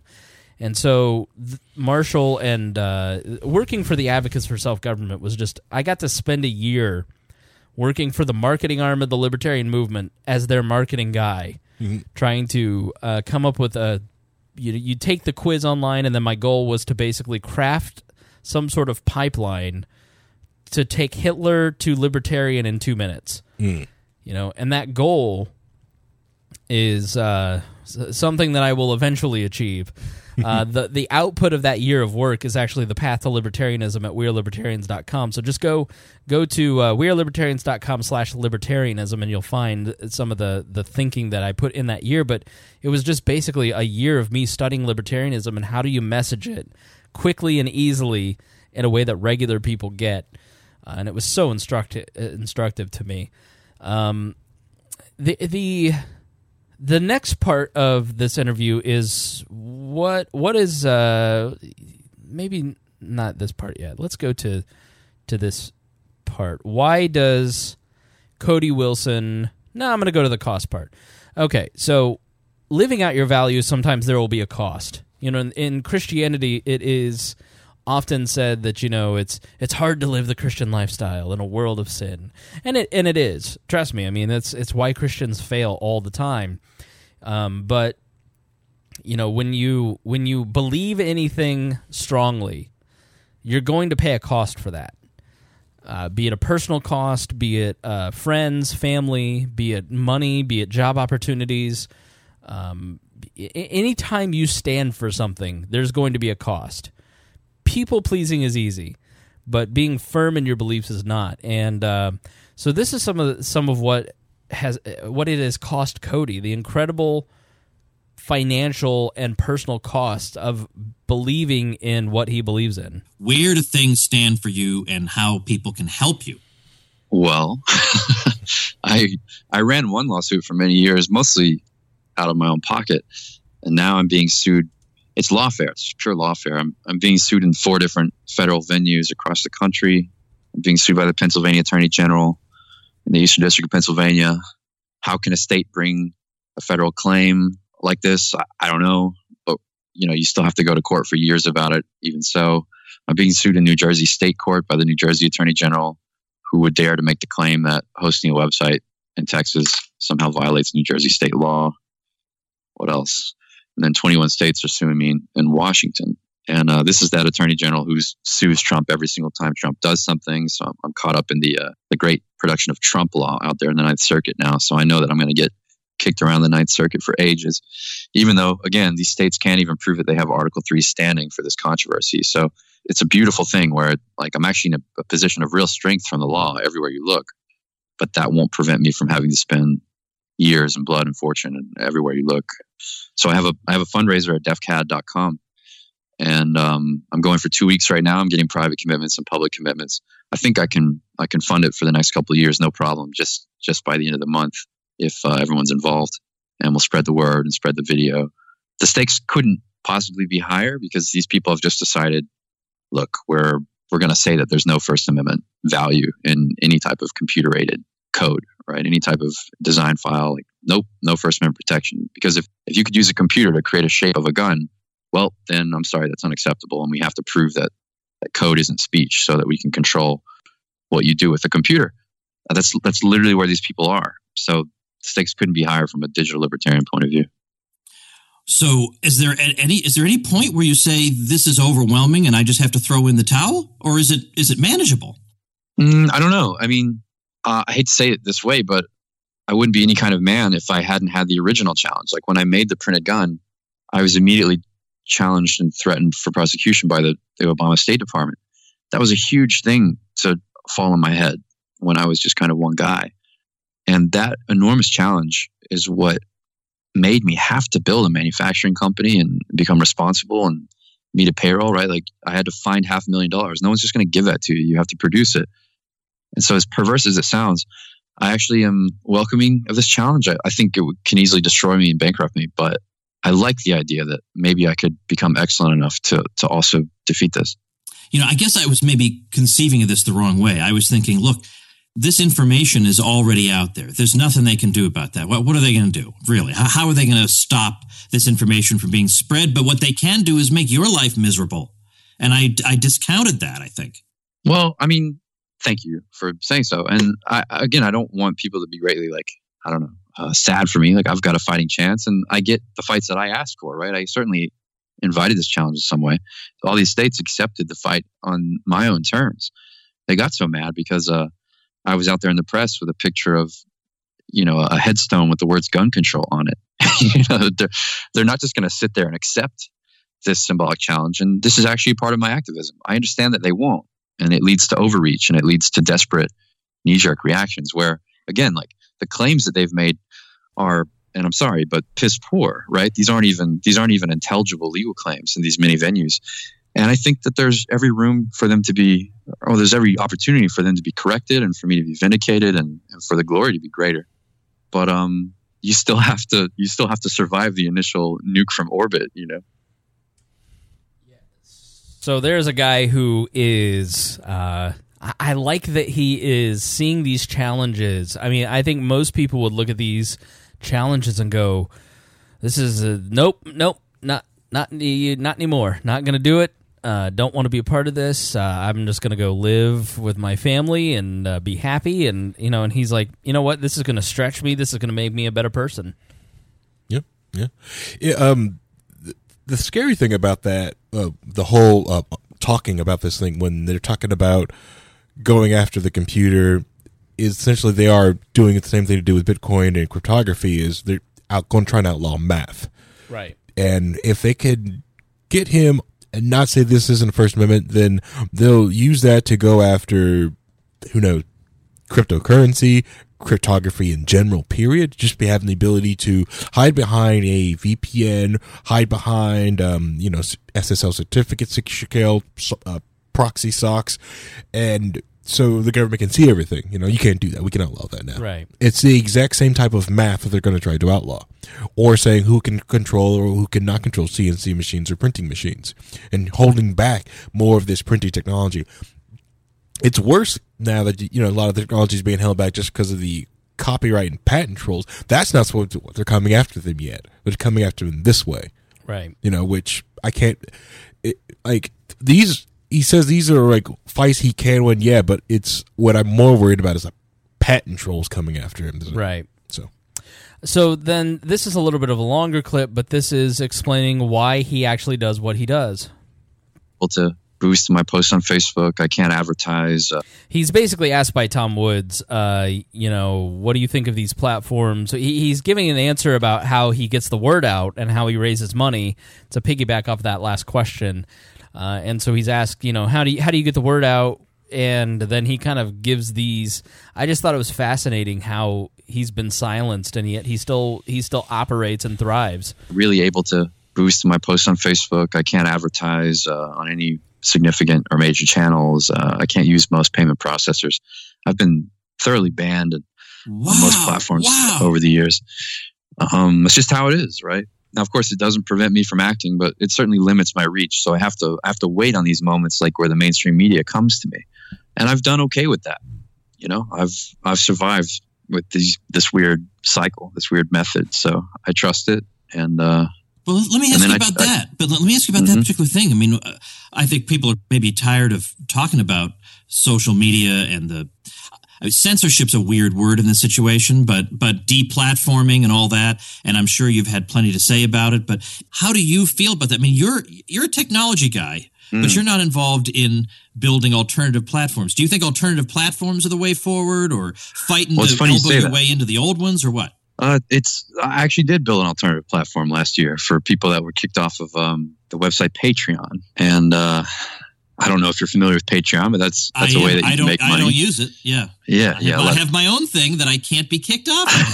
of. this is good. I uh, I built a service called Patreon. You uh, built that? that was me. Yeah, You're crazy, man. yeah, yeah. Now listen, I built that though for you know distinct distinct reason. I needed to both understand how to you know maintain the right payments relationships and and undergo the, the extreme hosting challenges or something like that, right? Where you're going to be actively attempted to be hacked and brought down every day. And I I did that for about six months. It was very very hard, but I actually learned a lot of lessons. And I was proud that I was able to stand up for the speech interests of all these people, even even villains like Richard Spencer and Andrew Anglin. I, I was certainly grateful that I could I could send the money and help them, you know, reach their audience and stuff. In the end, it wasn't enough because uh, Visa itself shut us down. So you can't really, you know, it's like God God pronounced that we couldn't do it. So I think there's certain platforms that just can't be built in the current environment.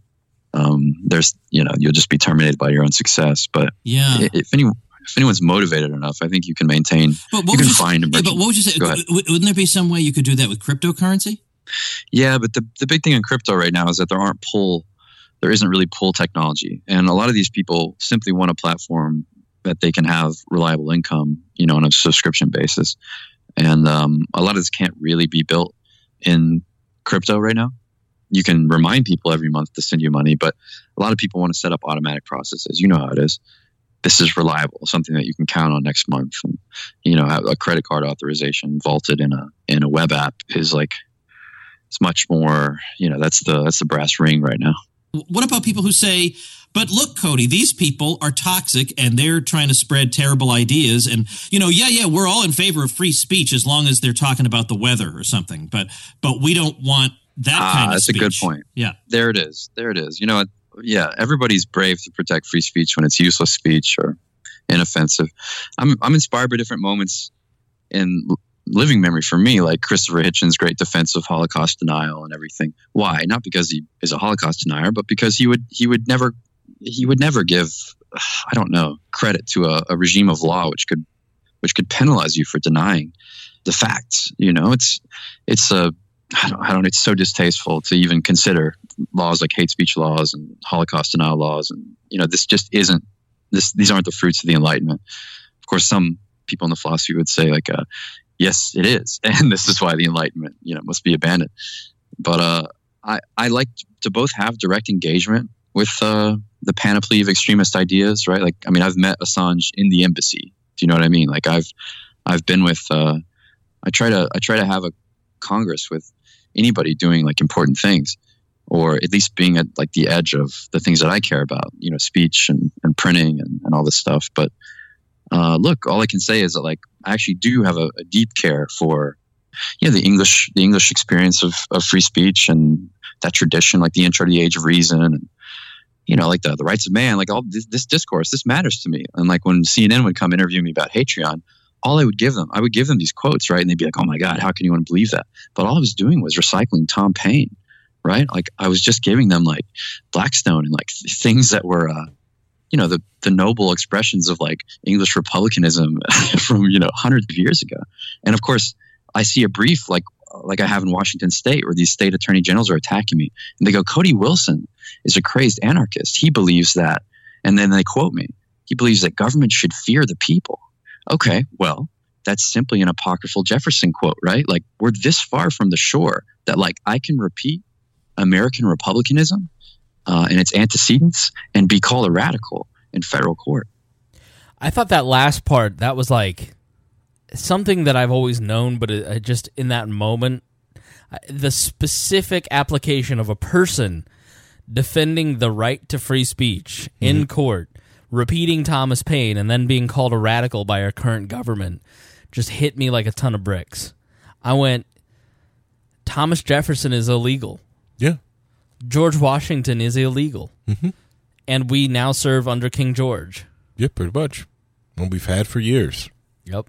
and it's it, it's it's it's the one reason why I used to tell people on the older podcast that you know for the Fourth of July, like I said, like the best thing you do is read the Declaration of Independence. Just read it. Just read it, and think of that and think of today, and just just look at that for a second. Right. You know, you know, like it's the you know, and then a lot of things you even look at it like even if you believe in this type of system, a lot of the things are ridiculous, even today. It's just Yeah. ridiculous um, because there's you know the spans of between someone who lives in Portland, Oregon, versus being ruled by people who lived in who live in D.C.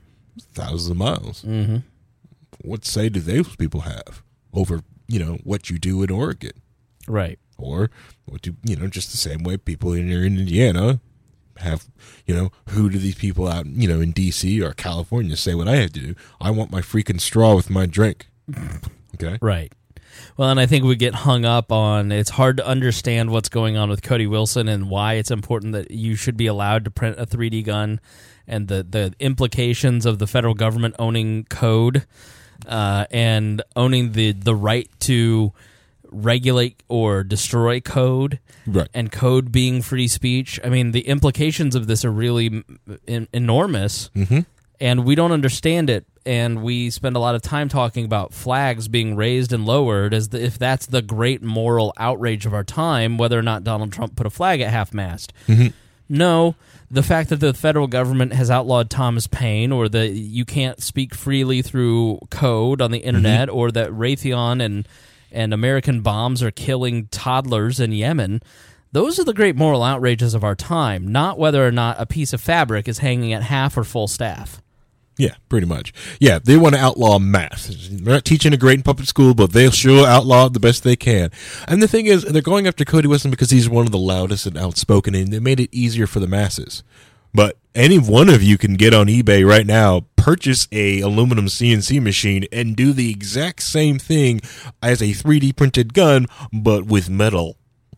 The other thing is you can make zip guns. People have it's okay for you to make guns in the United States. People have made guns here in the United States all the time. What Ruger and you know Walther and Glock, what they're doing in their you know labs, you know, not nothing you can do if you don't have the right machining tools.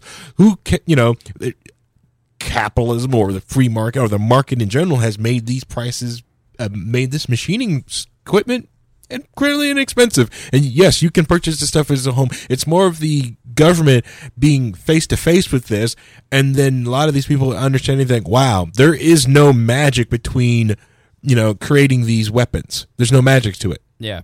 You know, it's not like this laptop. There's so many different people, so many different businesses, so many tech to go into this. Nope, this is pretty much, uh, you know, it's an easy, simple tool. You could probably make this all yourself. All it is is a cartridge loaded into a pressure chamber and you know, pin that fires the little primer in the back of it. That's it. That's what we're doing here. It's not rocket science. Well, technically, kind of is, but no, it's not rocket science. So, uh, district judge extends claim to have repealed First Amendment. Uh, the, that was Thomas Knapp's uh, headline. A U.S. judge on Monday extended a ban on the online distribution of 3D printed gun blueprints. A win for a group of mainly Democratic led states that said such a publication would violate their right to regulate firearms and endanger their citizens. So this is an update. Uh, let me reread that. A win for a group of mainly Democratic led states that said such a publication of these plans would violate their right to regulate firearms. Do you know the Second Amendment by heart? The- You shall not w- w- regulate a well armed militia. Um, U.S. District, Di- U.S. Dick Judge uh, Robert Lasnik in Seattle issued the extension of a nationwide injunction blocking a Texas-based group from disseminating files for printing plastic weapons on the internet. Lasnik's prior order, issued on July 31st, blocked the release of the blueprints hours before they were set to hit the internet. That temporary ban was set to expire on Tuesday, and the new ban will remain in place until the case is resolved. so this is going to go to the Supreme Court, and uh, they make it about guns, and that's why Cody does it that way. Uh, because it's outrageous and it's easy to s- persuade people to think one way about something that is dangerous and could fall into the hands of extremists and blah blah blah. But that's that's the point. You defend the right of extremists because those are the people that they come for first. I- mean, i you look at the crackdown on conspiracy theorists on the internet. I'm sorry, but when the most powerful people in our government and our media and in our business sphere and our society say you shouldn't listen to these people that question us, I start to go, hmm, who are you, the powerful, to tell me, the little guy, that I'm not allowed to question you mm-hmm. or the very existence of nature itself? Right. the idea that you can't question events or even question facts as as he talked about with Christopher Hitchens or existence the existence of reality. Mm-hmm. These are you cannot outlaw outlaw thinking. And what happens when you start to outlaw speech is people have these thoughts and they express those thoughts to try and r- gain control of their thoughts and understand the context of their thoughts and work these things out. And so, if you actually want to correct bad behavior, you let people speak freely and you have conversations with them and you come to uh, uh, uh, an agreement on reality, I guess. And then their mind changes from thinking crazy thoughts like Sandy Hook didn't happen to, yeah, maybe I'm wrong Yeah. Because of conversations. But if you never allow those conversations to happen, minds never change, behaviors never change. So the as I wrote this weekend for my column on wearelibertarians.com, the way to solve Alex Jones' bad behavior is through open speech. It's not through silencing him or censoring him. All you do is dr- you send people underground and outlaw their thinking. It's you can't prohibit you can't prohibit words and thoughts the same way uh, that you can prohibit alcohol. No. No. You. No. Oh, I'm sorry, I, that didn't work. No. That didn't work. Oh, oh, she's yeah. all right, That went terrible. By the way. idiots. You know. I just I can't take it. yeah. All right, uh, moving on. Uh, let's move on to undercover news. The mainstream media has dis- the mainstream media has discovered their profit centers, and that leaves many important issues undercovered. And in undercover news, we bring you information that you actually need to know. And tonight, we're starting with Harry Price. Uh, Harry, I'll hand this over to you in case you want to read your own update. But give us our first news story uh, that you feel that this is important and nobody's talking about it, and why. All right. So, no love lost between me and Apple, but I just figured that a lot of people should, you know, hear about this because I don't really hear, see anyone talking about this. Um, all right. So, Apple forces Facebook VPN app out of the iOS store for stealing users' data. I know. Shocking, right? Shocking. Right. So the VPN app was stealing data. Correct. Okay. Uh, And a virtual private network is is uh, explain that in in explain it to idiots like me. a VPN or virtual private network is basically a tunnel that you use to protect your internet traffic to a point. Okay. It's not an end all be all silver bullet that will protect you from everything. It just protects you Is it an the in- end of the VPN. Is it like an ind- indivisibility? It's an invisibility cloak for my internet address. to a point, to your end. And but then whoever controls that VPN controls all the traffic, so it can see all the traffic. All it does is conceal from that current network that you're cur- currently connecting on to your endpoint. So if you put a VPN here on this network, and your end of your tunnel is your um, um, Don't bit- don't be literal with me. Okay. is your um, uh, What? Oh, you're you're being very literal because you're trying to you're doing that thing that people who are good with technology do is you're trying to give the fine details of this and explain it. So when I get on this machine here, when I get on the internet machine, Mm-hmm. Yeah. and I connect to Facebook and YouTube and Google and all that stuff, Mm-hmm. everybody can see my IP address and where I'm located at here at my house. Correct. All right. Now, if I were to put a VPN and log into the internet through the VPN, then all of those other places would see, like the post office. Like I have a post office box for We Are Libertarians. Yeah. Because when I send out my email, I have to have my address on there. If I eh, register domains, I have to have an address on there. I don't want people to know my address. Anymore. Yes. Right. Uh, You know, now that we're getting bigger, I need to make sure that there's some layer of privacy.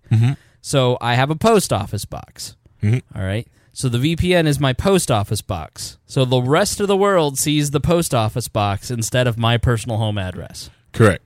Okay. Correct. And just like that post office box, if you got someone that doesn't look at, you know, hide your logs, don't look at your stuff, Hide your kids, hide your wife. you know, is it's great. But in this case, but you have to understand whoever controls that VPN, What is that's that? that's the auto off on the coffee maker. Did you not do that? Shout out to uh, J- Jason Doolittle. Doolittle. If you're gonna for- if you're gonna use the coffee maker, don't have it freak me out in the middle of the show. I, do you want me to accidentally leave it on? I was trying to be safe for you. Nah, I don't care about safety.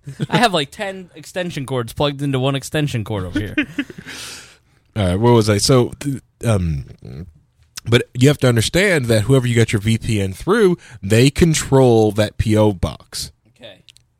and Oh, yeah. Right. they yeah. control it. They see everything that goes. They can see everything that goes in that PO box. So if uh, you decided to send um, Chris Spangle the um, nudes. send clothes, clothes. If you send them clothing, you know, or T-shirts, stuff to this PO box, you know, they would see that as they come, Right. You know, So don't buy your illegal drugs. you know. So if you bought like a gummy bear, a special gummy bear from California, and tried to ship it to We Are Libertarians, it would go to that PO box first, Right.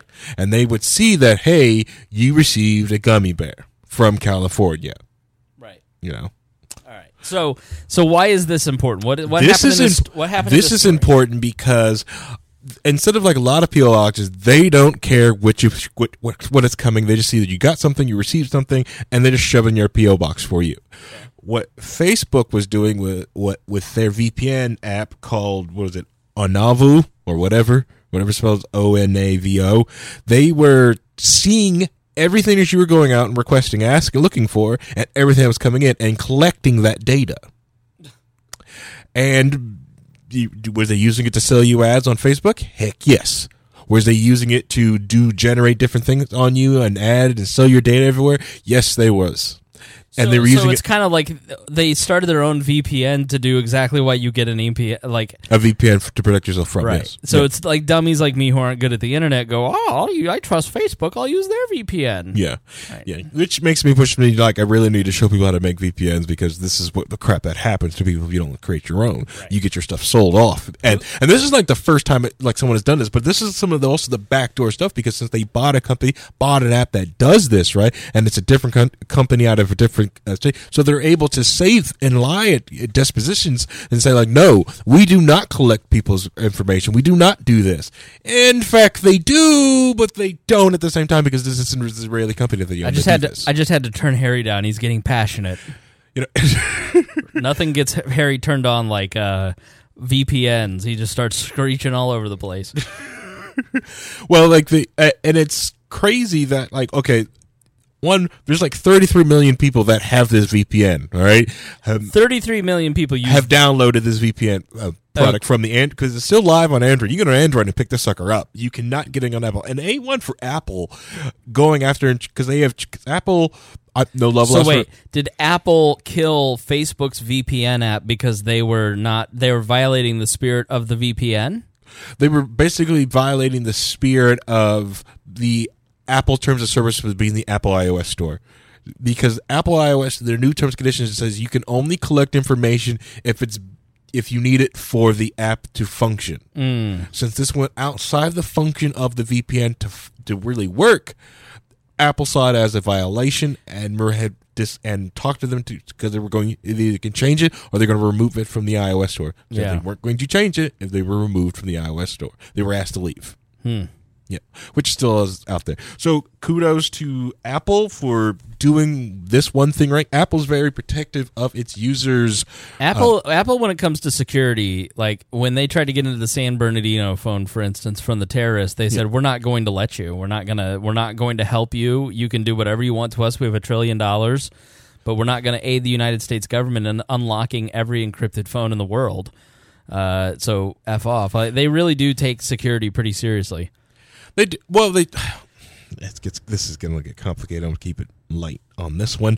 Um, A- Apple, more or less, um, they don't make their money the same way as Google and Facebook does. Right. Apple doesn't need to sell your information to make money off you.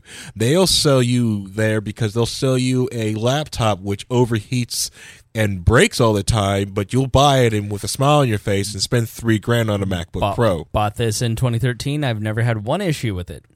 Never overheated. Never shut down. You're wrong. It's it's a piece of junk. It barely, Fake. it can barely do anything. Fake news. Well, you can barely do anything. Oh, I don't That's a- know. that's a glorified Chromebook, really. It started an empire. Glorified- That's what this machine did. This machine started an empire. did it. Yeah, it did. Did it? You ever seen We Are Libertarians? Empire. Did that start the empire, or the Linux codes? The um, all the servers run that push out the RSS code. Empire. All right. Are you are you done?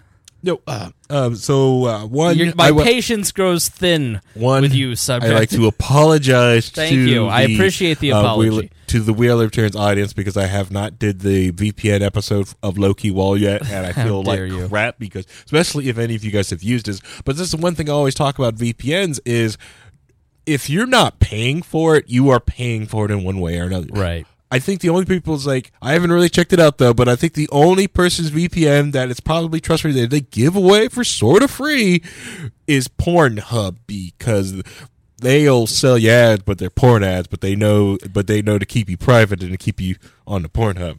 So I um if I wanted uh, like Ben Shapiro's slinging VPNs now. He's got an advertiser. Can you get us an, a VPN advertiser? A and B. If you were to buy a VPN or go through a service, who do you use or who do you recommend? None of them. I don't recommend any of them.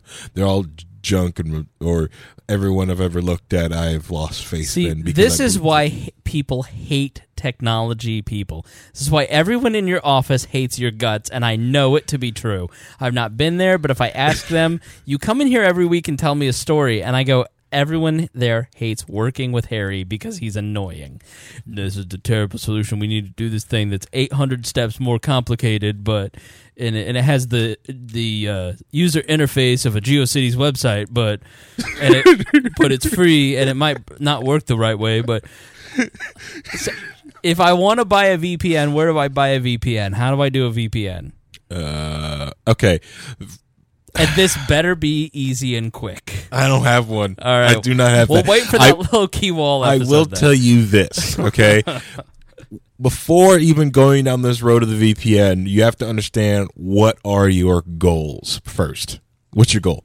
Who do you want to who what are you masking from? What are you protecting? What do you want? Once you have decided that, then you can decide where you want to go. Like if you want to mask and hide yourself from three-letter agencies, there's a lot of steps that you can have to do and the VPN is not going to be your silver bullet. It's like it's the outer shell of the um of your security stack to hide behind a three letter agency it's not the end all be all if you just want to protect your network information between from a network local network that you do not trust to because you're worried about getting man in the middle okay maybe you can go with one of these right but you have just or um but they'll still sell your information. You have to understand that.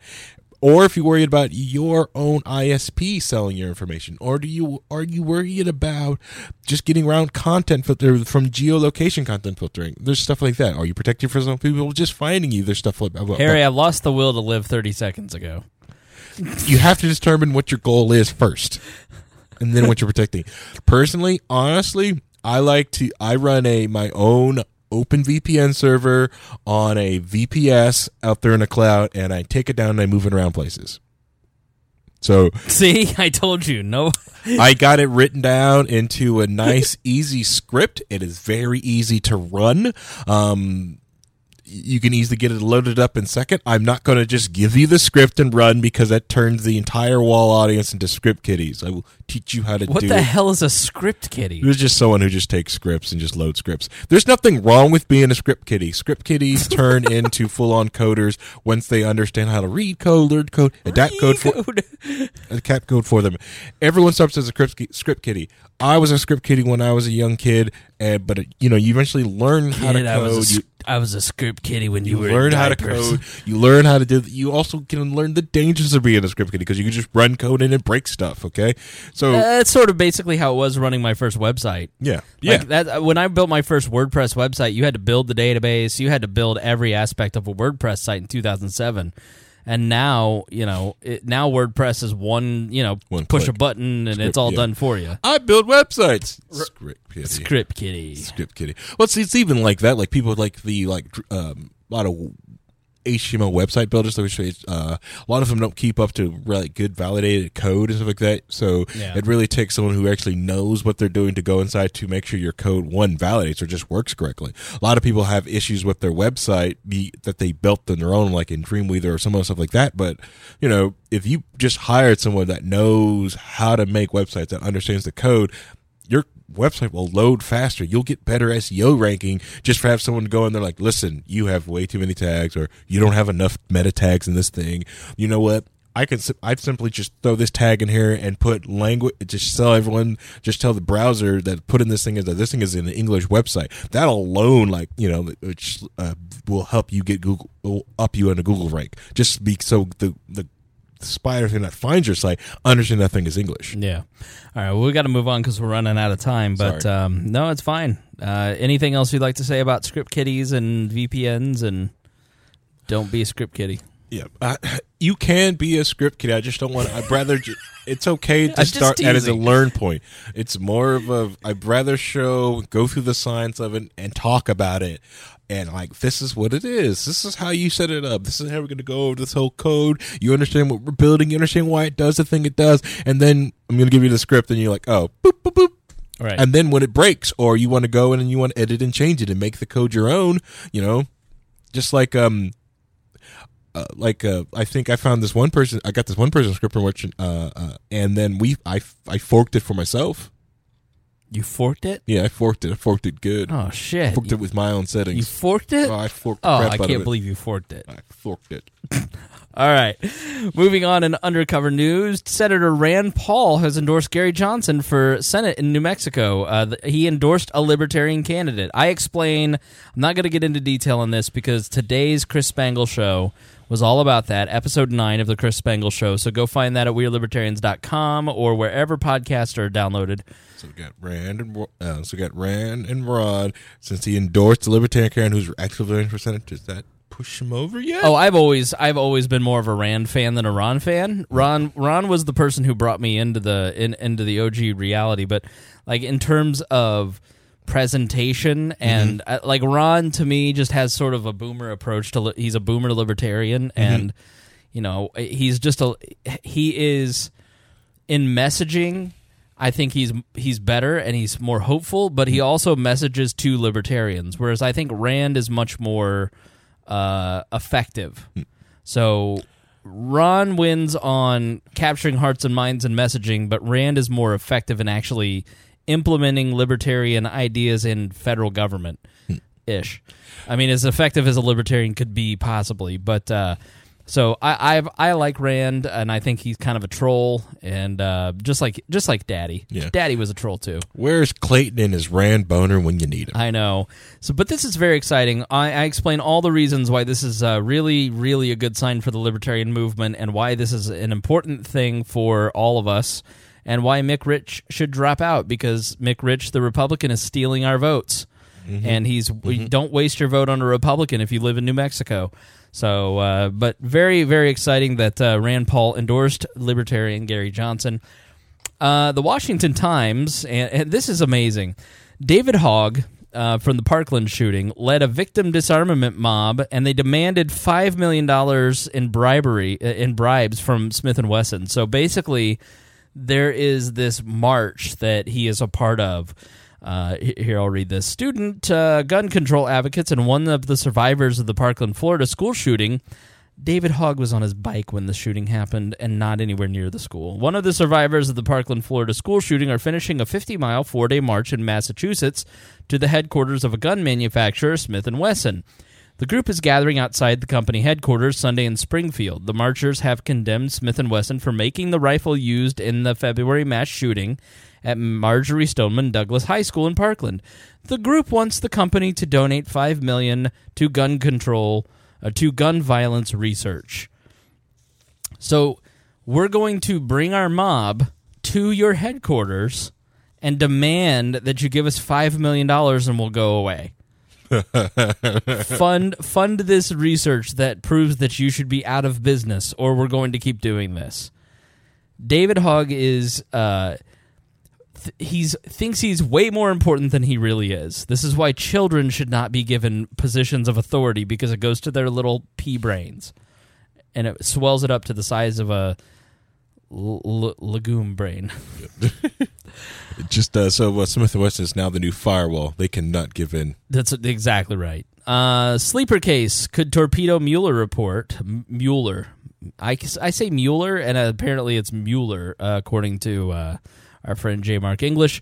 A little notice court case stemming from the apparent murder of a Columbia professor six decades ago could keep Robert Mueller from publishing any information about the Trump campaign in Russia that he obtains through a Washington grand jury. The substance of the case is entirely unrelated to the investigation that Mueller Mueller is undertaking. Uh, but if a Washington appeals court set to hear the murder related case next month sides with the Justice Department and rules that judges don't have the freedom to release grand jury information that is usually kept secret, it could throw a monkey wrench into any plans Mueller has to issue a public report on his probe's findings. Lawyers follow lawyers following the issue said. So this is apparently like this Columbia professor got murdered, and it was a movie. Somebody they made a movie out of it. Mm-hmm. It's like a real famous case, and so the the grand jury is usually kept secret unless a judge says, okay, this can be released, and they're trying to keep this stuff secret. And if it does, then the stuff that was in all the grand jury indictments in the Mueller investigation can't be used. So the whole point of the entire investigation was to release public findings, like the Starr report, Yeah. Um, if you remember that when we were kids, that that can't happen here. So it could be uh, all for nothing. Kansas officials let residents drink contaminated water. The state allowed hundreds of residents in two Wichita area neighborhoods to drink contaminated water for years without telling them, despite warning signs of contamination close to water wells used for drinking, washing, and bathing, the Wichita Eagle reports. In 2011, the state discovered a dry that dry cleaning chemicals had contaminated groundwater in Haysville. The Kansas Department of Health and Environment didn't act for more than six years. Oh wow. Yikes! Oh so, wow. thoughts and prayers out to everybody in Wichita. Uh, so, uh, for our mailbag segment, this comes from our new researcher, Hody Johns. He writes, You already get a lot of interaction with me every day, and I would like to avoid pestering you. Not possible, Hody. Uh, but I can't seem to do it. On the Chris Spangle Show, the challenge is out there that you will continue the podcast only if it gets the support and viewership, which makes sense. I will say that the Chris Spangle Show incorporates what I liked best from Wall, and that you cover a small news story or event in detail. It's up to the standards I expect from We Are Libertarians in both insight and documentation. You already know I like your material, but you should know that this is very well done. I could fill my day with libertarian podcasts, but I'm an active guy and I can only choose a couple. I've listened to all of the big dogs, but the best quality is We Are Libertarians and now The Chris Spangle Show. I know you sacrifice a great deal for the quality and the quantity. Here's hoping this can become your full time gig. Thank you. Uh, I like the new direction and and organization. When I started listening about a year ago, I found myself thinking that you guys had great points, but it was a bit chaotic and scatterbrained. The focus will be good for the new listener, though I'll admit there's a charm there with the various personalities that I couldn't appreciate before. Keep up the good work. Thanks, Hody.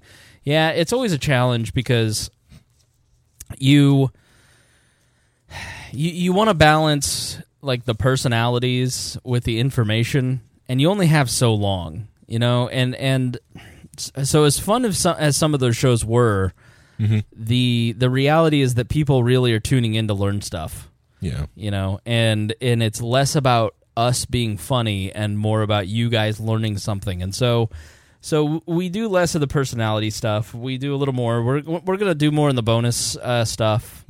Um, we're bringing back some of the Thursday shows. Like I thought the Thursday show with Tad and Chris Galt last last week was fun. It's really funny. You know, Harry and I have our arguments here, but uh, so yeah, there, there's there's always a balance between like the fun and the the personalities that are involved in this, and then also the the actual like learning and the and the information. So just trying to find our voice and and kind of you know last year was a loop and it, and it threw a wrench in all the plans that we had for the better I think. And um, just trying to to to get to where we need to go. So um, Harry any final thoughts for this episode? Well, um, let's see. Final thoughts. One thing I do like, which I did respect from each article and everything that we go through on each if the show is just, and when I try to talk to people, people are like, "Oh, you run up, you you co-host on a political podcast, you know, you must know all this stuff," and mm-hmm. they and they ask me questions and stuff like that, and I tell them like, "Well, the root thing is like what you most people should pick up or pick up from things is just the nuance from the We Are Libertarians podcast. The understanding that two things can be equally right and wrong at the same time. And it's and just like every one of this, like I one even with the um, VPN thing from Facebook, yeah, Right. That VPN probably did protect someone from like a Wi-Fi pineapple sitting on the network and hitting people with man in the middle middle attack. It did do that. It would do that. You know, it would protect you from your Wi-Fi signal. Granted, they were collecting information on you, but hey, if you're already on Facebook, they already collect information about you. right So, you know, did it do one good thing? Heck yeah, it did some good things though. But at the end of the day, it's still doing what Facebook does. Yep. Just like most VPN thing does. It was bad and good at the all both at the same time. The other thing I just want to give a shout out to um what's this website called again? Um it's uh if you're a huge tech like my, myself, um, um, podcast I listen to, Sovereign Tech, likes to give a shout out, and I'm going to give a shout out to um, this website called uh, FCK DRM or hey AKA hey hey this is a family podcast aka fuck DRM because DRM is anti-consumer, anti um it's anti-business. So the website is called fckdrm.com, aka fuck DRM. It is an awful thing about uh, digital rights digital management. rights management Yeah. and it, as it gets into books, video games, movies, and all this different type of tech, it bogs down things like that. And just like Cody Wilson, like that, can you imagine if Co- like if they put DRM inside of like those those files?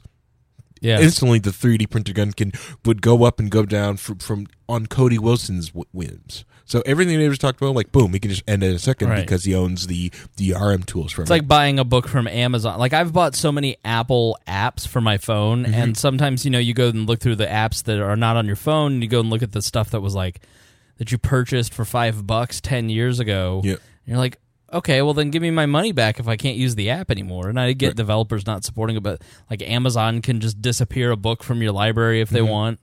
So yeah, Mm-hmm. Yep, or change it because an author decided to update it. Right. I updated. I omitted that chapter when I went on that racist rant.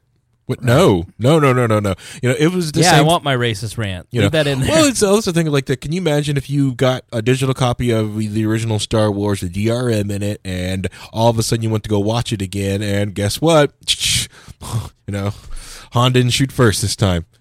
That's your copy that you bought. You bought a copy, and Han shot first. But hey, he's George Lucas had DRM on, it and they took that scene out. Da-da-da-da-da. Or you know, you know, uh, Lucasfilms went down, and the its um, authentication server went over, and they didn't transfer any of that to Disney. So all those old movies can't watch because Lucasfilm is done, and because it's now Disney, and Disney is not going to honor your, your authentication for those old DRM. Please buy new.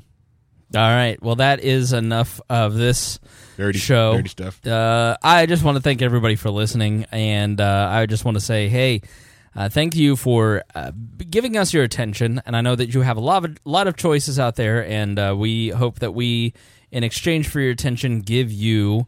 Uh, those little moments where you can look back and say, you know, my thinking was really challenged and changed while listening to that. Uh, so thanks for listening.